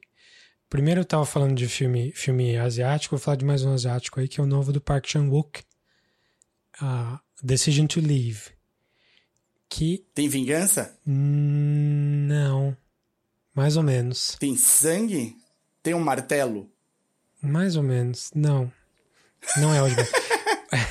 Park Chan-wook faz filmes muito diferentes uns do outro, né? Não é só de vingança. Faz, faz, né? faz tempo, né? Não, a, a, trinca de vingança dele é muito boa, Sim. mas não é só isso, né? Mas ele é, ele é o... O cara é um belíssimo é, diretor. o diretor mais, mais mainstream do... Mainstream, assim, respeitado mainstream da Coreia. É, que veio para cá no comecinho dos anos 2000, né? Com Old Boy e, e tudo mais. Decision to Leave é o último filme dele. É... é do ano passado, do... né? É Sim. É bom. Eu tá aqui na, na tá aqui no meu, no meu Plex para ver. Eu acho que merecia uma indicação ao Oscar aí importante, que é o Oscar de montagem. Oscar de edição. É mesmo? Eu acho. E não é porque o filme Bem é frenético e, e fica voltando no tempo, nada disso. É porque um filme. A, a, a trama é construída na montagem, cara. Eu acho que é um filme difícil de acompanhar, porque a, a trama básica do filme é um filme no ar. É atual, assim. Tá. Mas é uma história no ar, tem o detetive, tem a femme fatal, tem todos os elementos no ar, assim, de drama, de traição não sei o quê. É, então, se for ver só pelo, pelo, pelo roteirinho que acontece, nem acho que é um filme grande coisa. Mas o jeito que ele conta a história na montagem, que cena vai aonde, como, em que momento e por quanto tempo, aí eu acho que o filme brilha, assim. Acho que é, é o, o grande chamariz do filme. Então, não foi um filme que eu amei, mas é um filme que eu respeitei muito e vendo a, a lista dos indicados ao Oscar assim de montagem, de longe eu acho o Decision to Live mais bem montado. Pô, Elvis, cara. Elvis, só porque. Cara, vamos falar um minuto. Vamos falar um minuto sobre essa indicação. Fala, meu. Elvis tem indicado a quantos Oscars, cara? Quantos Oscars? Sério mesmo? Sei lá. É, esse com certeza, acho que é, fotografia, som, tô vendo aqui na lista. Melhor filme, melhor ator, arte, melhor fotografia. Direção de arte. Arte, figurino, maquiagem, montagem e som. Sei lá. Eu acho que a situação Sei Bohemian lá. Rhapsody de novo, hein? É. Melhor filme. Se ganhar montagem, que igual o Bohemian ganhou, vai ser de novo o Oscar para o filme mais montado, não o melhor montado. Porque ele tem é todo Cara, picotado, vamos... né? Enfim. É, ó, os, fi os filmes indicados a melhor filme. Top Gun Maverick, não, né, cara? É, foi aquilo que eu falei, tem um porquê. Mas assim, tô feliz. Já, é. vou, já que estamos falando de Oscar, né? Estou feliz que Everything Everywhere All at Once está sendo indicado, foi o mais indicado de todos. Estou muito feliz. Sim. Estou. Acho. Sim. Eu, eu adorei o filme, adorei mesmo. Sim, dos melhores anos passados. É, Sim. É, acho que não vai ganhar praticamente nada. De Também. verdade. E eu uhum. acho que é bom ele não ganhar melhor filme. Eu acho que se ele ganhar melhor Sim. filme, vai ser uma coisa ruim para ele e para outros filmes como ele. Eu, eu acho que não é para tanto, apesar de eu amar o filme. E eu acho que ele vai ficar com o estigma que, por exemplo, o Coda tem. Que ah, filme independente, Sim. pequenininho, ganhou Oscar. Coda é ruim, né? Everything não é ruim. É, apesar de ter seus detratores e tal. Mas assim, eu acho que não vai ganhar nada. O pessoal tá falando, uau, é o, o Avalanche do Everything ganhando indica, 11 indicações, vai ganhar tudo. Eu acho que se ganhar, se ganhar roteiro vai ser excelente. Talvez não ganhe. Se ganhar a atriz, é, eu acho possível, mas difícil também. É, e é capaz que ele não ganhe nada, nada, nada. Eu acho que é, os coadjuvantes são os mais fortes. Roteiro e os coadjuvantes. Montagem, talvez. Se, se o talvez. mundo for justo, dentro dessas indicações, vai ele. vai ele no lugar do Elvis. É, pelo amor de Deus. Mas, cara, eu tenho, uma, eu tenho uma dúvida cruel aqui, cara. Como é que me indica o, o Top Gun Maverick? Me, indica, eu tô, eu, me abriu uma dúvida, me abriu uma dúvida real. Me indicou Top Gun Maverick, o Elvis e, e o Avatar, e não, não me indicou The Whale. Não entendi. E The Whale indicou só ruim, então, como, então, como direção, né? Os atores. Não, acho que direção também, não? Não, não, acho que não. É, não, verdade. Foi melhor ator, melhor atriz coadjuvante, melhor maquiagem e penteados. Mais Mas você nada. viu eu já? Não, ainda não. não vi. Mas... Estão falando que é muito ruim. É, é mesmo, é. tem que ser muito Mas, ruim assim, mesmo. todo filme da Aronofsky as pessoas falam que é muito ruim e eu gosto de quase todos. Quase.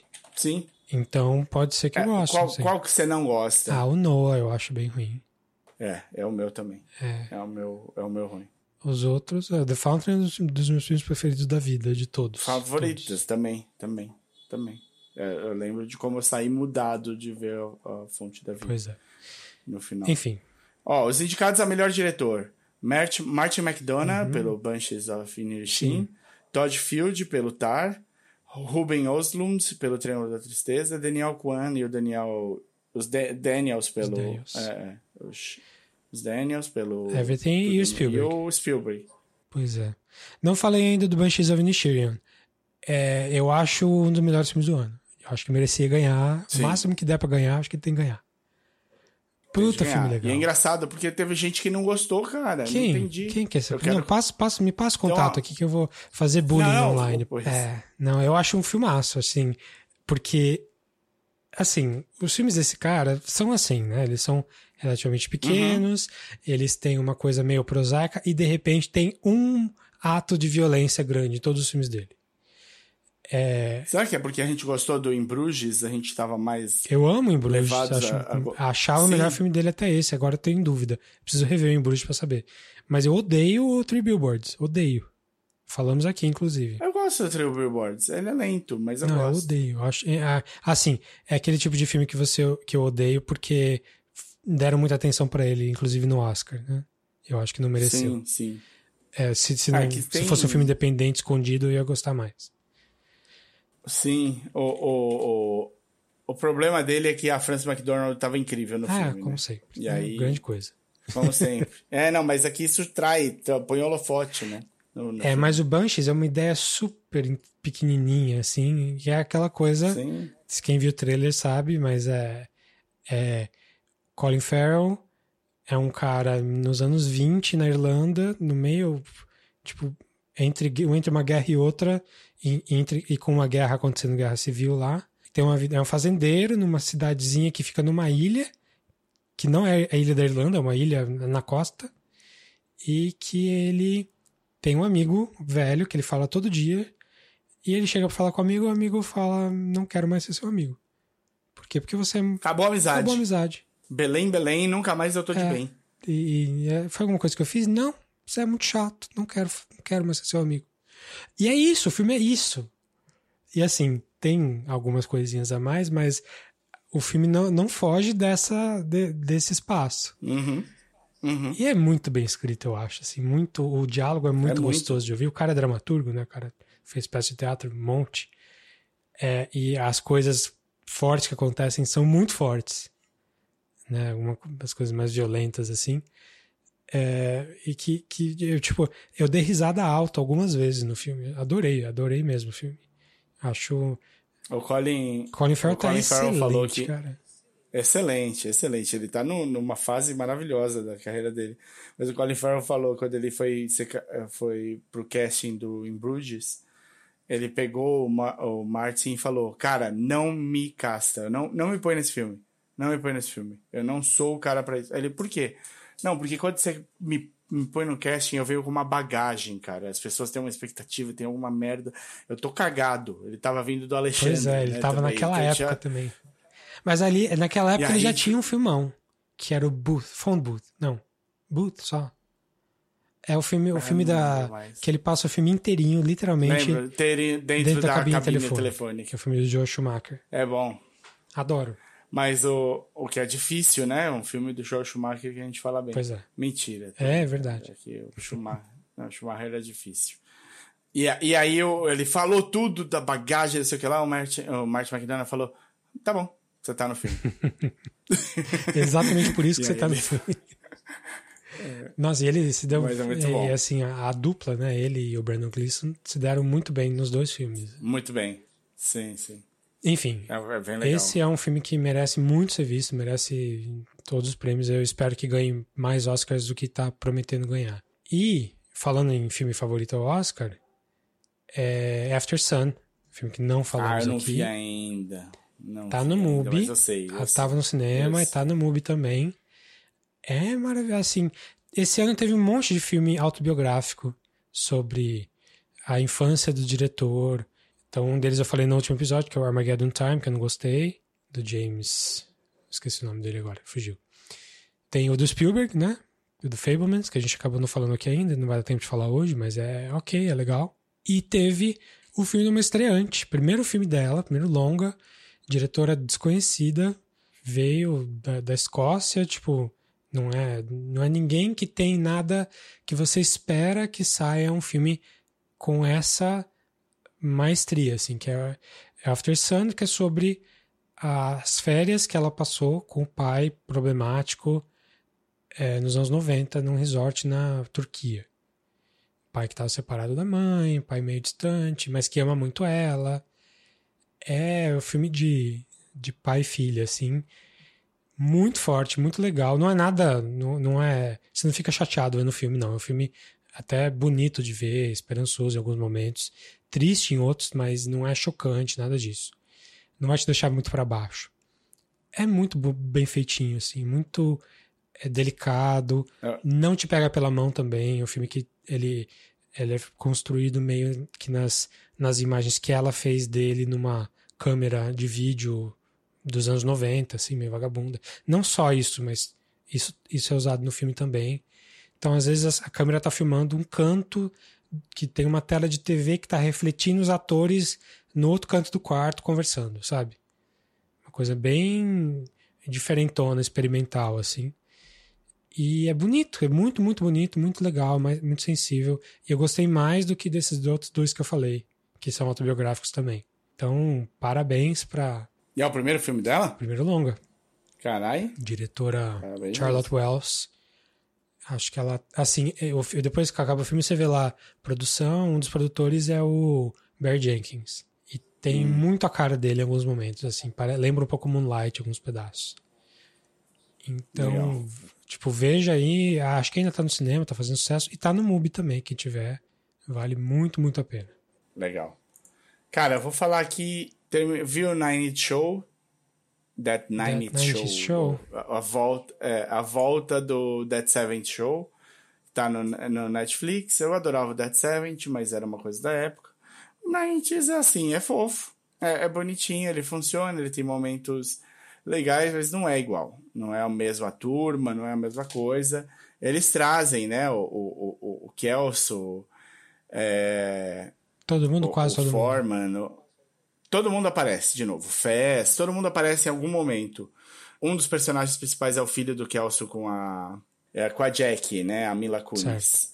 A Laura Prepon, que é a dona, era do Topher, Do Topher era a namorada Grace, do certo. Topher Grace, é, do Eric Foreman, que são os que ficam juntos. Ah, só não aparece o Hyde. Só o Danny Masterson não volta. Não sei por que ele não volta. Não, não acompanhei o que ele fez da vida depois. Coisa boa eu acho foi. que ele teve enfiado. É, eu acho que ele teve enfiado em alguma encagada. Se eu, se eu não, me, não me engano. Tipo, ele fez o Rancho, que é com o, o- com o Ashton Kutcher também, e o Sam Elliott, que era da, do Netflix, mas eu acho que ele tava, cara, sem zoar, eu acho que ele tava enfiado em merda, tipo, de poder ser preso, assim, Hum. nesse nível. não sei, acho que coisa de, de estupro até. Se, eu não acompanhei, não acompanhei, não posso falar, mas não aparece. Os outros todos aparecem na série.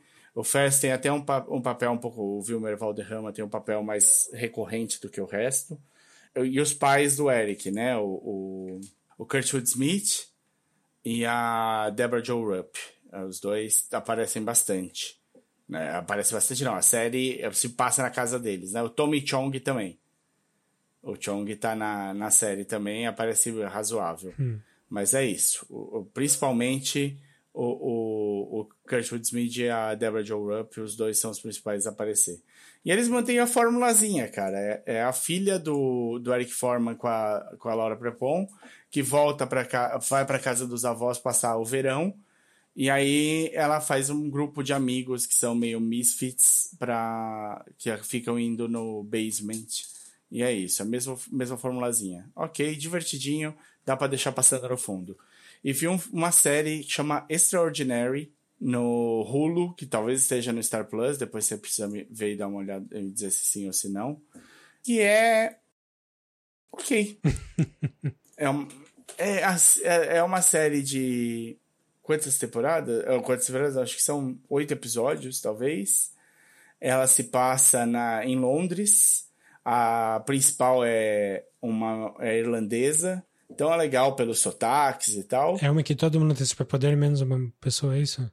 Isso, menos a principal. Ou é. seja, é, é, então, é o encanto. Mundo, é, é o mundo inteiro com poderes, menos a principal, só que o que é, o que é legal, assim, a, a, a coisa interessante é o quão rápido. Os poderes não, não necessariamente são incríveis, né? Tipo, não tem nada de muito absurdo assim. E o quanto que você volta pro seu dia a dia, sua rotina, a dificuldade para conseguir dinheiro, pagar as contas e tudo mais, e a vida continua igual, mesmo com todo mundo tendo superpoder. Hum. Então a, a principal é, é, Ela não tem, ela tá com 25 anos, todo mundo ganha superpoder quando faz o aniversário de 18. Nas, pode ser logo depois do, do aniversário, ou nas primeiras semanas, ou um mês, um ano depois, às vezes, mas ela já tá com 25 e não tem superpoder. Tem, e aí, tipo, ela mora com uma roommate, a roommate dela é maravilhosa, cara. Pirei na, na atriz, acho ela, acho ela incrível, nível Andy Serkis, assim. Hum. Chama Sofia Oxhan, a atriz, ela faz a Carrie. A Carrie, o poder dela é que ela consegue fazer é, channel, trazer dos mortos um espírito pro, pro corpo dela. De, de verdade, ela traz mesmo o espírito e conversa. E aí, ela muda segundo o espírito, tipo quando ela tá usando o poder, o olho dela fica bem azul, um azul bem claro, bizarro.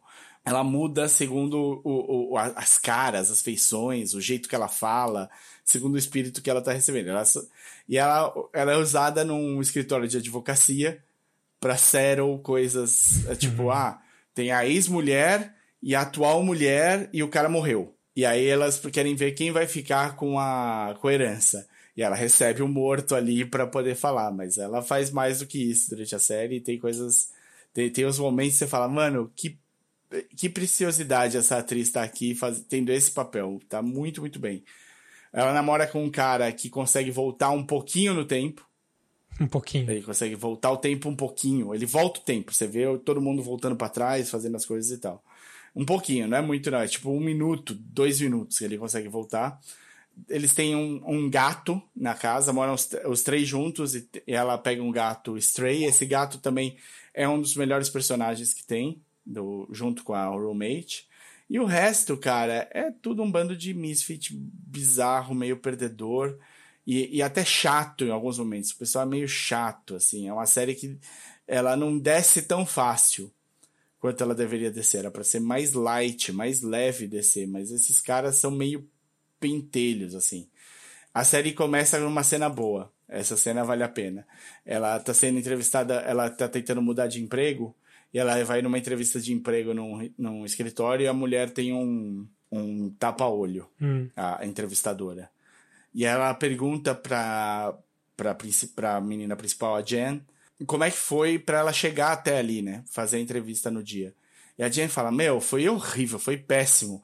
Eu, cara, eu tive uma, uma crise de caganeira porque eu tava muito tensa. E aí depois eu fiquei pensando se não podia ser que meu meu OB tivesse um pouco fora do lugar porque tava me machucando. E aí eu fiz isso e fez aquilo. E aí ela descobre que o poder da porra da entrevistadora é que todo mundo conta a verdade 100% uhum. pra, pra entrevistadora. Então ela é a pessoa certa no lugar certo. Só que, tipo, isso dá o tom da série, porque logo no começo ela já fala de caganeira, de onde ela cagou, de menstruação, de tudo de uma vez, sem nenhum filtro. Então você fala, ok, essa série vai deixar isso aqui. É uma série inglesa, você meio que já espera esse tipo de coisa. Divertidinha, nada para perder seu tempo, nenhuma das duas ali, é coisa pra você. Tô com tempo sobrando, não tenho nada para ver, vou assistir isso aqui, tá legal. Vai dar pra dar uma risadinha aqui ou ali. Legal. Eu tenho só mais dois aqui. E um deles eu acho que você vai gostar, se você não viu ainda. Que, hum. que é do Netflix também, então tá fácil de ver aí, que é o filme novo do Noah Baumbach. Chama-se. Olha, grande Noah. White Noise. Não é um. Você gostou? Não é um filme típico do Noah Baumbach, porque é, não foi escrito Sim. por ele. É adaptação do livro do Don DeLillo, que é um, um, um autor bem pós-moderno, bem malucão. Quase um Hunter Thompson com um cara que foi muito inspirado nele, que eu acho que é o Chuck Palahniuk do, do Fight Club. Então é um livro dos anos 80, chamado White Noise, que foi falado que era infilmável, inadaptável. E eu não, Adaptado. não li o livro, não só adaptaram, como eu achei muito legal. Gostei muito do filme. A... É mesmo, a crítica tava destruindo a porra do filme. Isso, e, é, e é assim, é por isso que eu acho que valia a pena falar aqui um pouco, porque eu quero defender um pouco o filme. Assim, eu entendo as críticas, entendo. É, porque é, é uma, uma pegada que parece que você já viu antes. É, é uma sátira da sociedade, uma crítica social que você já viu em algum momento. Principalmente nos anos 90, assim. É uma coisa. Acho que tem muito Fight Club no meio, acho que é por isso que eu gostei. É, do, é. Porque é, é uma família. Não é uma família suburbana, mas é uma família de intelectuais, de acadêmicos. Ele é professor universitário, super estudioso, só que é tudo meio estranho, tudo meio ridículo. É, o cara, ele é o maior especialista em Hitler e ele não fala alemão, então ele quer fazer aula de alemão para aprender a, a ser o maior especialista em Hitler. E o, o, especialismo dele em Hitler é falar coisas do tipo a fixação que ele tinha pela mãe. Não era nada tipo. É, é tudo meio estranho. A, a, realidade aqui é meio meio fora do eixo, assim. E acontecem coisas do tipo, é, sem, sem dar spoiler nem nada, assim, mas acontece um, um evento em que no, no, no, clima em que o governo pede para que todo mundo evacue as casas. E, e, e o filme é, é tudo meio. É, é, de novo, é um filme muito estranho. É um filme que as coisas acontecem e você nunca tem certeza de onde que o filme está indo. E eu adorei todas as críticas, assim, não, não é que eu nunca vi essas críticas, pelo contrário, eu já vi várias vezes, mas é, é, eu me eu me identifiquei com aquelas críticas daquele jeito e, e comprei todo mundo ali. É, eu entendo que gente que acha que ah, ele tá forçando muita barra, esse personagem não é realista, e não é, ninguém é para ser realista ali. Tem crítica hum. social das pessoas, da, do, consumeri, do consumo excessivo com as pessoas no supermercado. Tem. O filme tem é uma cenas... Crítica, é uma crítica social foda. É uma crítica social foda. De olha só, supermercado é usado para simbolizar a normalidade. E às vezes isso é é, fica explícito no texto do filme. Mas eu adorei, cara. É um filme até longo, duas horas e vinte, eu acho. Que para mim passou rapidinho, tá todo mundo super bem, os atores são engraçados, dei risada. É, me deixou pensando em algumas coisas. Não é um filme que vai mudar minha vida, mas eu acho que se tivesse visto esse filme com 21, 22 anos, eu ia ter amado, assim, demais. Então, tô aqui defendendo Noah Baumbach. Ninguém gostou desse filme, acho que nem ele, talvez. Mas eu gostei e tá fácil de ver porque tá no Netflix. É White Noise. Boa. E para acabar. Vou, vou assistir porque você falou, viu? Vou falar a verdade que não tava ali na, mais na empolgação. Eu vi, quando apareceu, eu falei, caralho. Vê que você vai gostar. Eu acho que você é, vai gostar. Me fala depois. Tá, vou assistir. Beleza. E a última coisa que eu quero falar é rapidinho, não é, é, é, um outro documentário. Eu só vou falar porque eu já falei no filme no episódio passado. Eu falei do Fire of Love, que está concorrendo ao Oscar de documentário agora. Aquele documentário sobre uhum. o casal de vulcanologistas.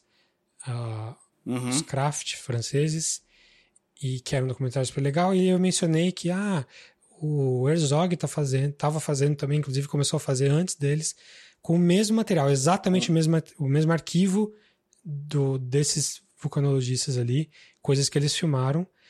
O Herzog pegou o mesmo material e fez um, um documentário dele. E, cara, ver esses dois filmes, um atrás do outro, é uma lição de cinema. Muito. Tipo, puta é aula de cinema super interessante. E quero dizer que, no fim das contas, eu gostei mais do Fire of Love. É mesmo? Não gostou do Gostei, gostei. Do assim, gostei do Herzog, entendi o do Herzog do, do jeito dele. Achei que o filme tem muita coisa muito interessante que não cabe no outro filme. É, uhum. É, mas eu gostei mais do Fire of Love.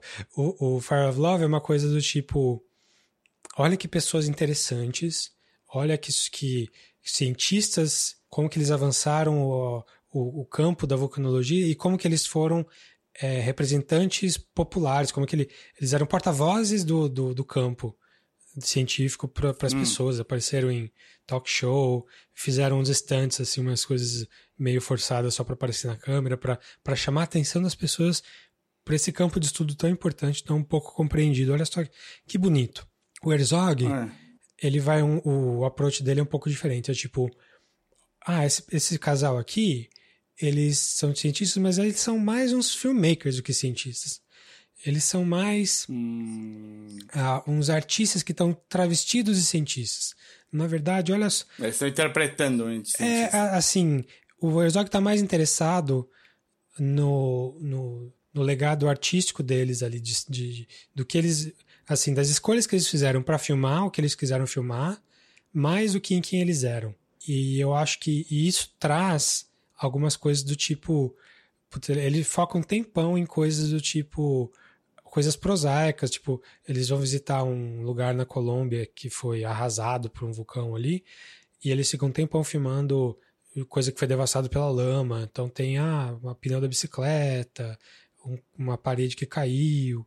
E o Herzog deixa ali um tempão ali, só mostrando, olha só, o que, que é o prosaico, o que, que é o mundano para eles ali. E, e, e, a pegada dele é mais o tipo, esses caras são, esses são, eles são filmmakers, eles são malucos. E eles são, eles estão ali só pro, pro espetáculo e não estão muito ligando pro, ele não fala, não estão muito ligando pra ciência, lado... assim. O outro lado é uma homenagem. Esse, esse filme é quase uma crítica. Entendi. Mas dá para sentir uma, muita inveja do Herzog. Dá pra ver que ele queria ter. Hum. Porque é, é, o tipo de coisa que eles fazem, é o tipo de coisa que o Herzog sempre quis fazer na vida. Sim, sim, sim, sim. Que é ser, fazer coisas super perigosas. Se doeu. Ah, é, exatamente. Para ele, não, eu queria ter feito isso. Eu queria quase morrer no vulcão aqui. Eu queria efetivamente morrer numa explosão de vulcão. É, isso é viver a vida. Em alguns momentos ele fala coisas nesse sentido, não com essas palavras. Então uhum. é muito interessante, muito legal ver os dois. Um tá no Disney Plus, tá fácil, que é o que eu falei no episódio passado, Fire of Love. Esse Fire Within é, não tá em nenhum lugar ainda fácil, mas eu achei para baixar. É, dei uma procurada aí. E, se possível, vejam os dois bem próximos um do outro, porque é, é bem legal ver os dois lados do, da mesma história, praticamente. Com o mesmo material. É mais importante do que falar do mesmo assunto é usar o mesmo material. E claro que Sim. não são exatamente as mesmas cenas, porque o arquivo tem, sei lá, oito mil horas né, ali de... e, e, cada um fez um filme de uma hora e vinte, uma hora e meia. Mas algumas coisas se repetem sim também. Enfim, Legal. The Fire Within, uh, Requiem for Katia and Maurice Kraft é o nome do filme, do Werner Herzog. Eu vou falar dois bem rapidinhos aqui para fechar. Um eu sei que você viu e gostou. Hum. Melhor do que Encomenda, o Gato de Botas 2, né? É melhor que Encomenda, vi. Achei engraçado, piadas boas. Divertidinho, boas, boas piadas. Ele vai, ele melhora, né? Ele é, assim como o próprio Gato de Botas, uma analogia entre o personagem principal e o filme é que o filme melhora junto do personagem. Quando o personagem é um personagem 2D ali, que você não dá um real para ele, isso que você já sabe como é que ele age, o filme não é tão legal. Ele é um filme divertidinho. A hora que o personagem começa a ganhar layers, você começa a se divertir mais com o filme. O filme vai tendo boas piadas e vai sendo fofo. É, e então ele tem. Ser. Ele pegou algumas sequências e fez no estilo do, do Spider-Verse, que é meio que segurar um, uns frames aqui de animação, principalmente nas cenas de ação, que dá uma, uma textura super legal. Tá, tá meio que na moda isso, mas eu acho que foi bem utilizado. Eu só achei que foi muito pouco. Eu queria mais disso no Sim, filme. eu também queria mais. Foi, eu achei, concordo plenamente. Quando aparece o primeiro monstrão lá, eu falei, opa, É. a gente vai ter brincadeira. É. E não teve tanto. É, e tem o Wagner Moura fazendo o, um lobo lá, um vilão. Muito Maravilhoso, legal. maravilhoso. Ele tá irreconhecível e tá ótimo. É o vilão do filme e ele vende, ele vende super bem. Eu vi nas poucas sessões legendadas que teve quando passou, aqui em São Paulo, e vi, gostei e tal. Aí meus filhos estavam de férias, eles voltaram e eu mandei eles ver com a minha esposa. Só que não tinha mais legendado, só tinha dublado. Então eles viram dublado. E minha esposa falou que não é o Wagner Moura que faz a voz dele em, português. Ah, Que não. eu achei uma sacanagem. Eu fiquei perguntando. Acontece, eu pensei que pudesse acontecer, mas eu fiquei eu eu fiquei torcendo pra eles terem chamado ele pra fazer, não chamaram. Pois é. Que pena. Que pena. Era o mínimo. Sim. Wagner Moura no, no Shining Girls tá ótimo Sim. também, tá muito, muito bom. E agora ele tá. E, e ele, como lobo, também tá muito bom. Então, o último filme que eu vou falar é, estreou há pouquíssimo tempo no cinema e é Knock at the Cabin Batem a Porta. Ah, é o novo do Shyamalan? M. Night. Já M. saiu? Night Shyamalan. Já. Eu achei que tivesse saído só no cinema. Saiu o quê? Pra baixar? Sa- Não, saiu. Eu vi. Não, eu vi, eu vi no ah, cinema. você viu no cinema, legal. Vi no cinema. Dave Bautista, Jonathan Groff, Rupert Grint. O Rupert Grint perguntaram pra ele, mas você é agora a musa do Shyamalan? E ele falou, cara, eu não diria que eu sou a musa, eu diria que eu sou mais his little bitch. e eu- ele tá entrando, né? Ele fez Servant e já vem aqui pro Knock at the Cabin. Cara, tem coisas muito legais e tem coisas que, que são complicadas. Eu entendo, assim, depois de ver muito Shyamalan, você começa a entender o Shyamalan, né? E eu acho que eu vi tudo dele. Eu não sei se eu não teve algum que eu não vi. Ah, a gente entende ele, eu acho que ele não entende ele. É, talvez, talvez. Eu não vi tudo não, porque eu não vi o. Avatar. Mas o resto eu acho que eu vi, hein? Ah, é, eu também não vi, eu não vi o Avatar. Eu E não vi esse ainda. The Last Airbender. Eu vi até aquele que ele fez com o Will Smith e o filho Ah, dele. não, esse eu cara. não vi também não. Porra, eu vi, vi, vi eu sofri com o Shyamalan. E o Knock at, the Cabin tem uma premissa boa, né? A premissa é boa. Um casal tá com a filha, vão passar uns dias numa, numa cabana no meio da mata. Quatro estranhos batem na porta e falam que eles vão ter de fazer uma escolha impossível para evitar o apocalipse. E quanto que você. a- a- o, o jogo todo é: você acredita nos caras e faz a escolha difícil para evitar o apocalipse, ou você olha e fala, mano, vocês estão ali no 4chan demais, no 8chan demais ali, vocês estão estão meio dodóizinho da cabeça, eu acho que vocês precisam muito mais de um cara te assessorando aí para para ajudar vocês a sair desse buraco do que eu preciso fazer uma escolha difícil aqui. Só por existir essa ideia e esse debate já é um filme legal. Mas ele não é um filme para todo mundo, não. Ele não é um filme, um crowd pleaser, Olha eu só. vou dizer assim. Ele Não, não é um sexto sentido, É. não é uma visita. A visita não é um quarto Não é pleaser, um- convenhamos. ah, pra mim ele é, é a volta do grande Eu Shyamalan. até gostei. A magia do número um Até- está de volta. Até gostei, mas crowd pleaser eu não diria não. Bom, eu, eu preciso Tá, ver esse aí é. também, quero ver em algum momento. Ah, não sei tá. se eu vou dar dinheiro pra ele no cinema não, mas conversa. quero ver. É, eu dou às vezes. eu- Split, né? Split foi bem. Fez sucesso, não sei se é bom, mas fez sucesso. Fez sucesso. Foi bem no cinema. Olha, então, de dica hoje tá bom, né? Esse episódio de dicas, a gente tá encerrando agora. Estamos encerrando de dicas muito maior do que deveria ser. Espero que vocês tenham gostado. Comente com a gente aí se vocês gostaram de alguma coisa também. E do que vocês acharam desses nomes do Oscar, se estão animados ou não. Bom, se você quiser falar com a gente, procura a gente no Twitter ou no, no Instagram, no arroba podcatchingup. Isso, no, ou também no YouTube, né? Arroba podcastingup, mesma coisa. E também pode mandar um e-mail pra gente no podcastcatchingup.gmail.com. Ou no, no Facebook, que a gente é uh, facebook.com.br podcastcatchingup. E pessoalmente nós somos no, no Twitter, enquanto o Twitter estiver por aí, eu sou arroba dedonato. Eu sou arroba desinformante. Obrigado por ter ouvido as dicas até aqui.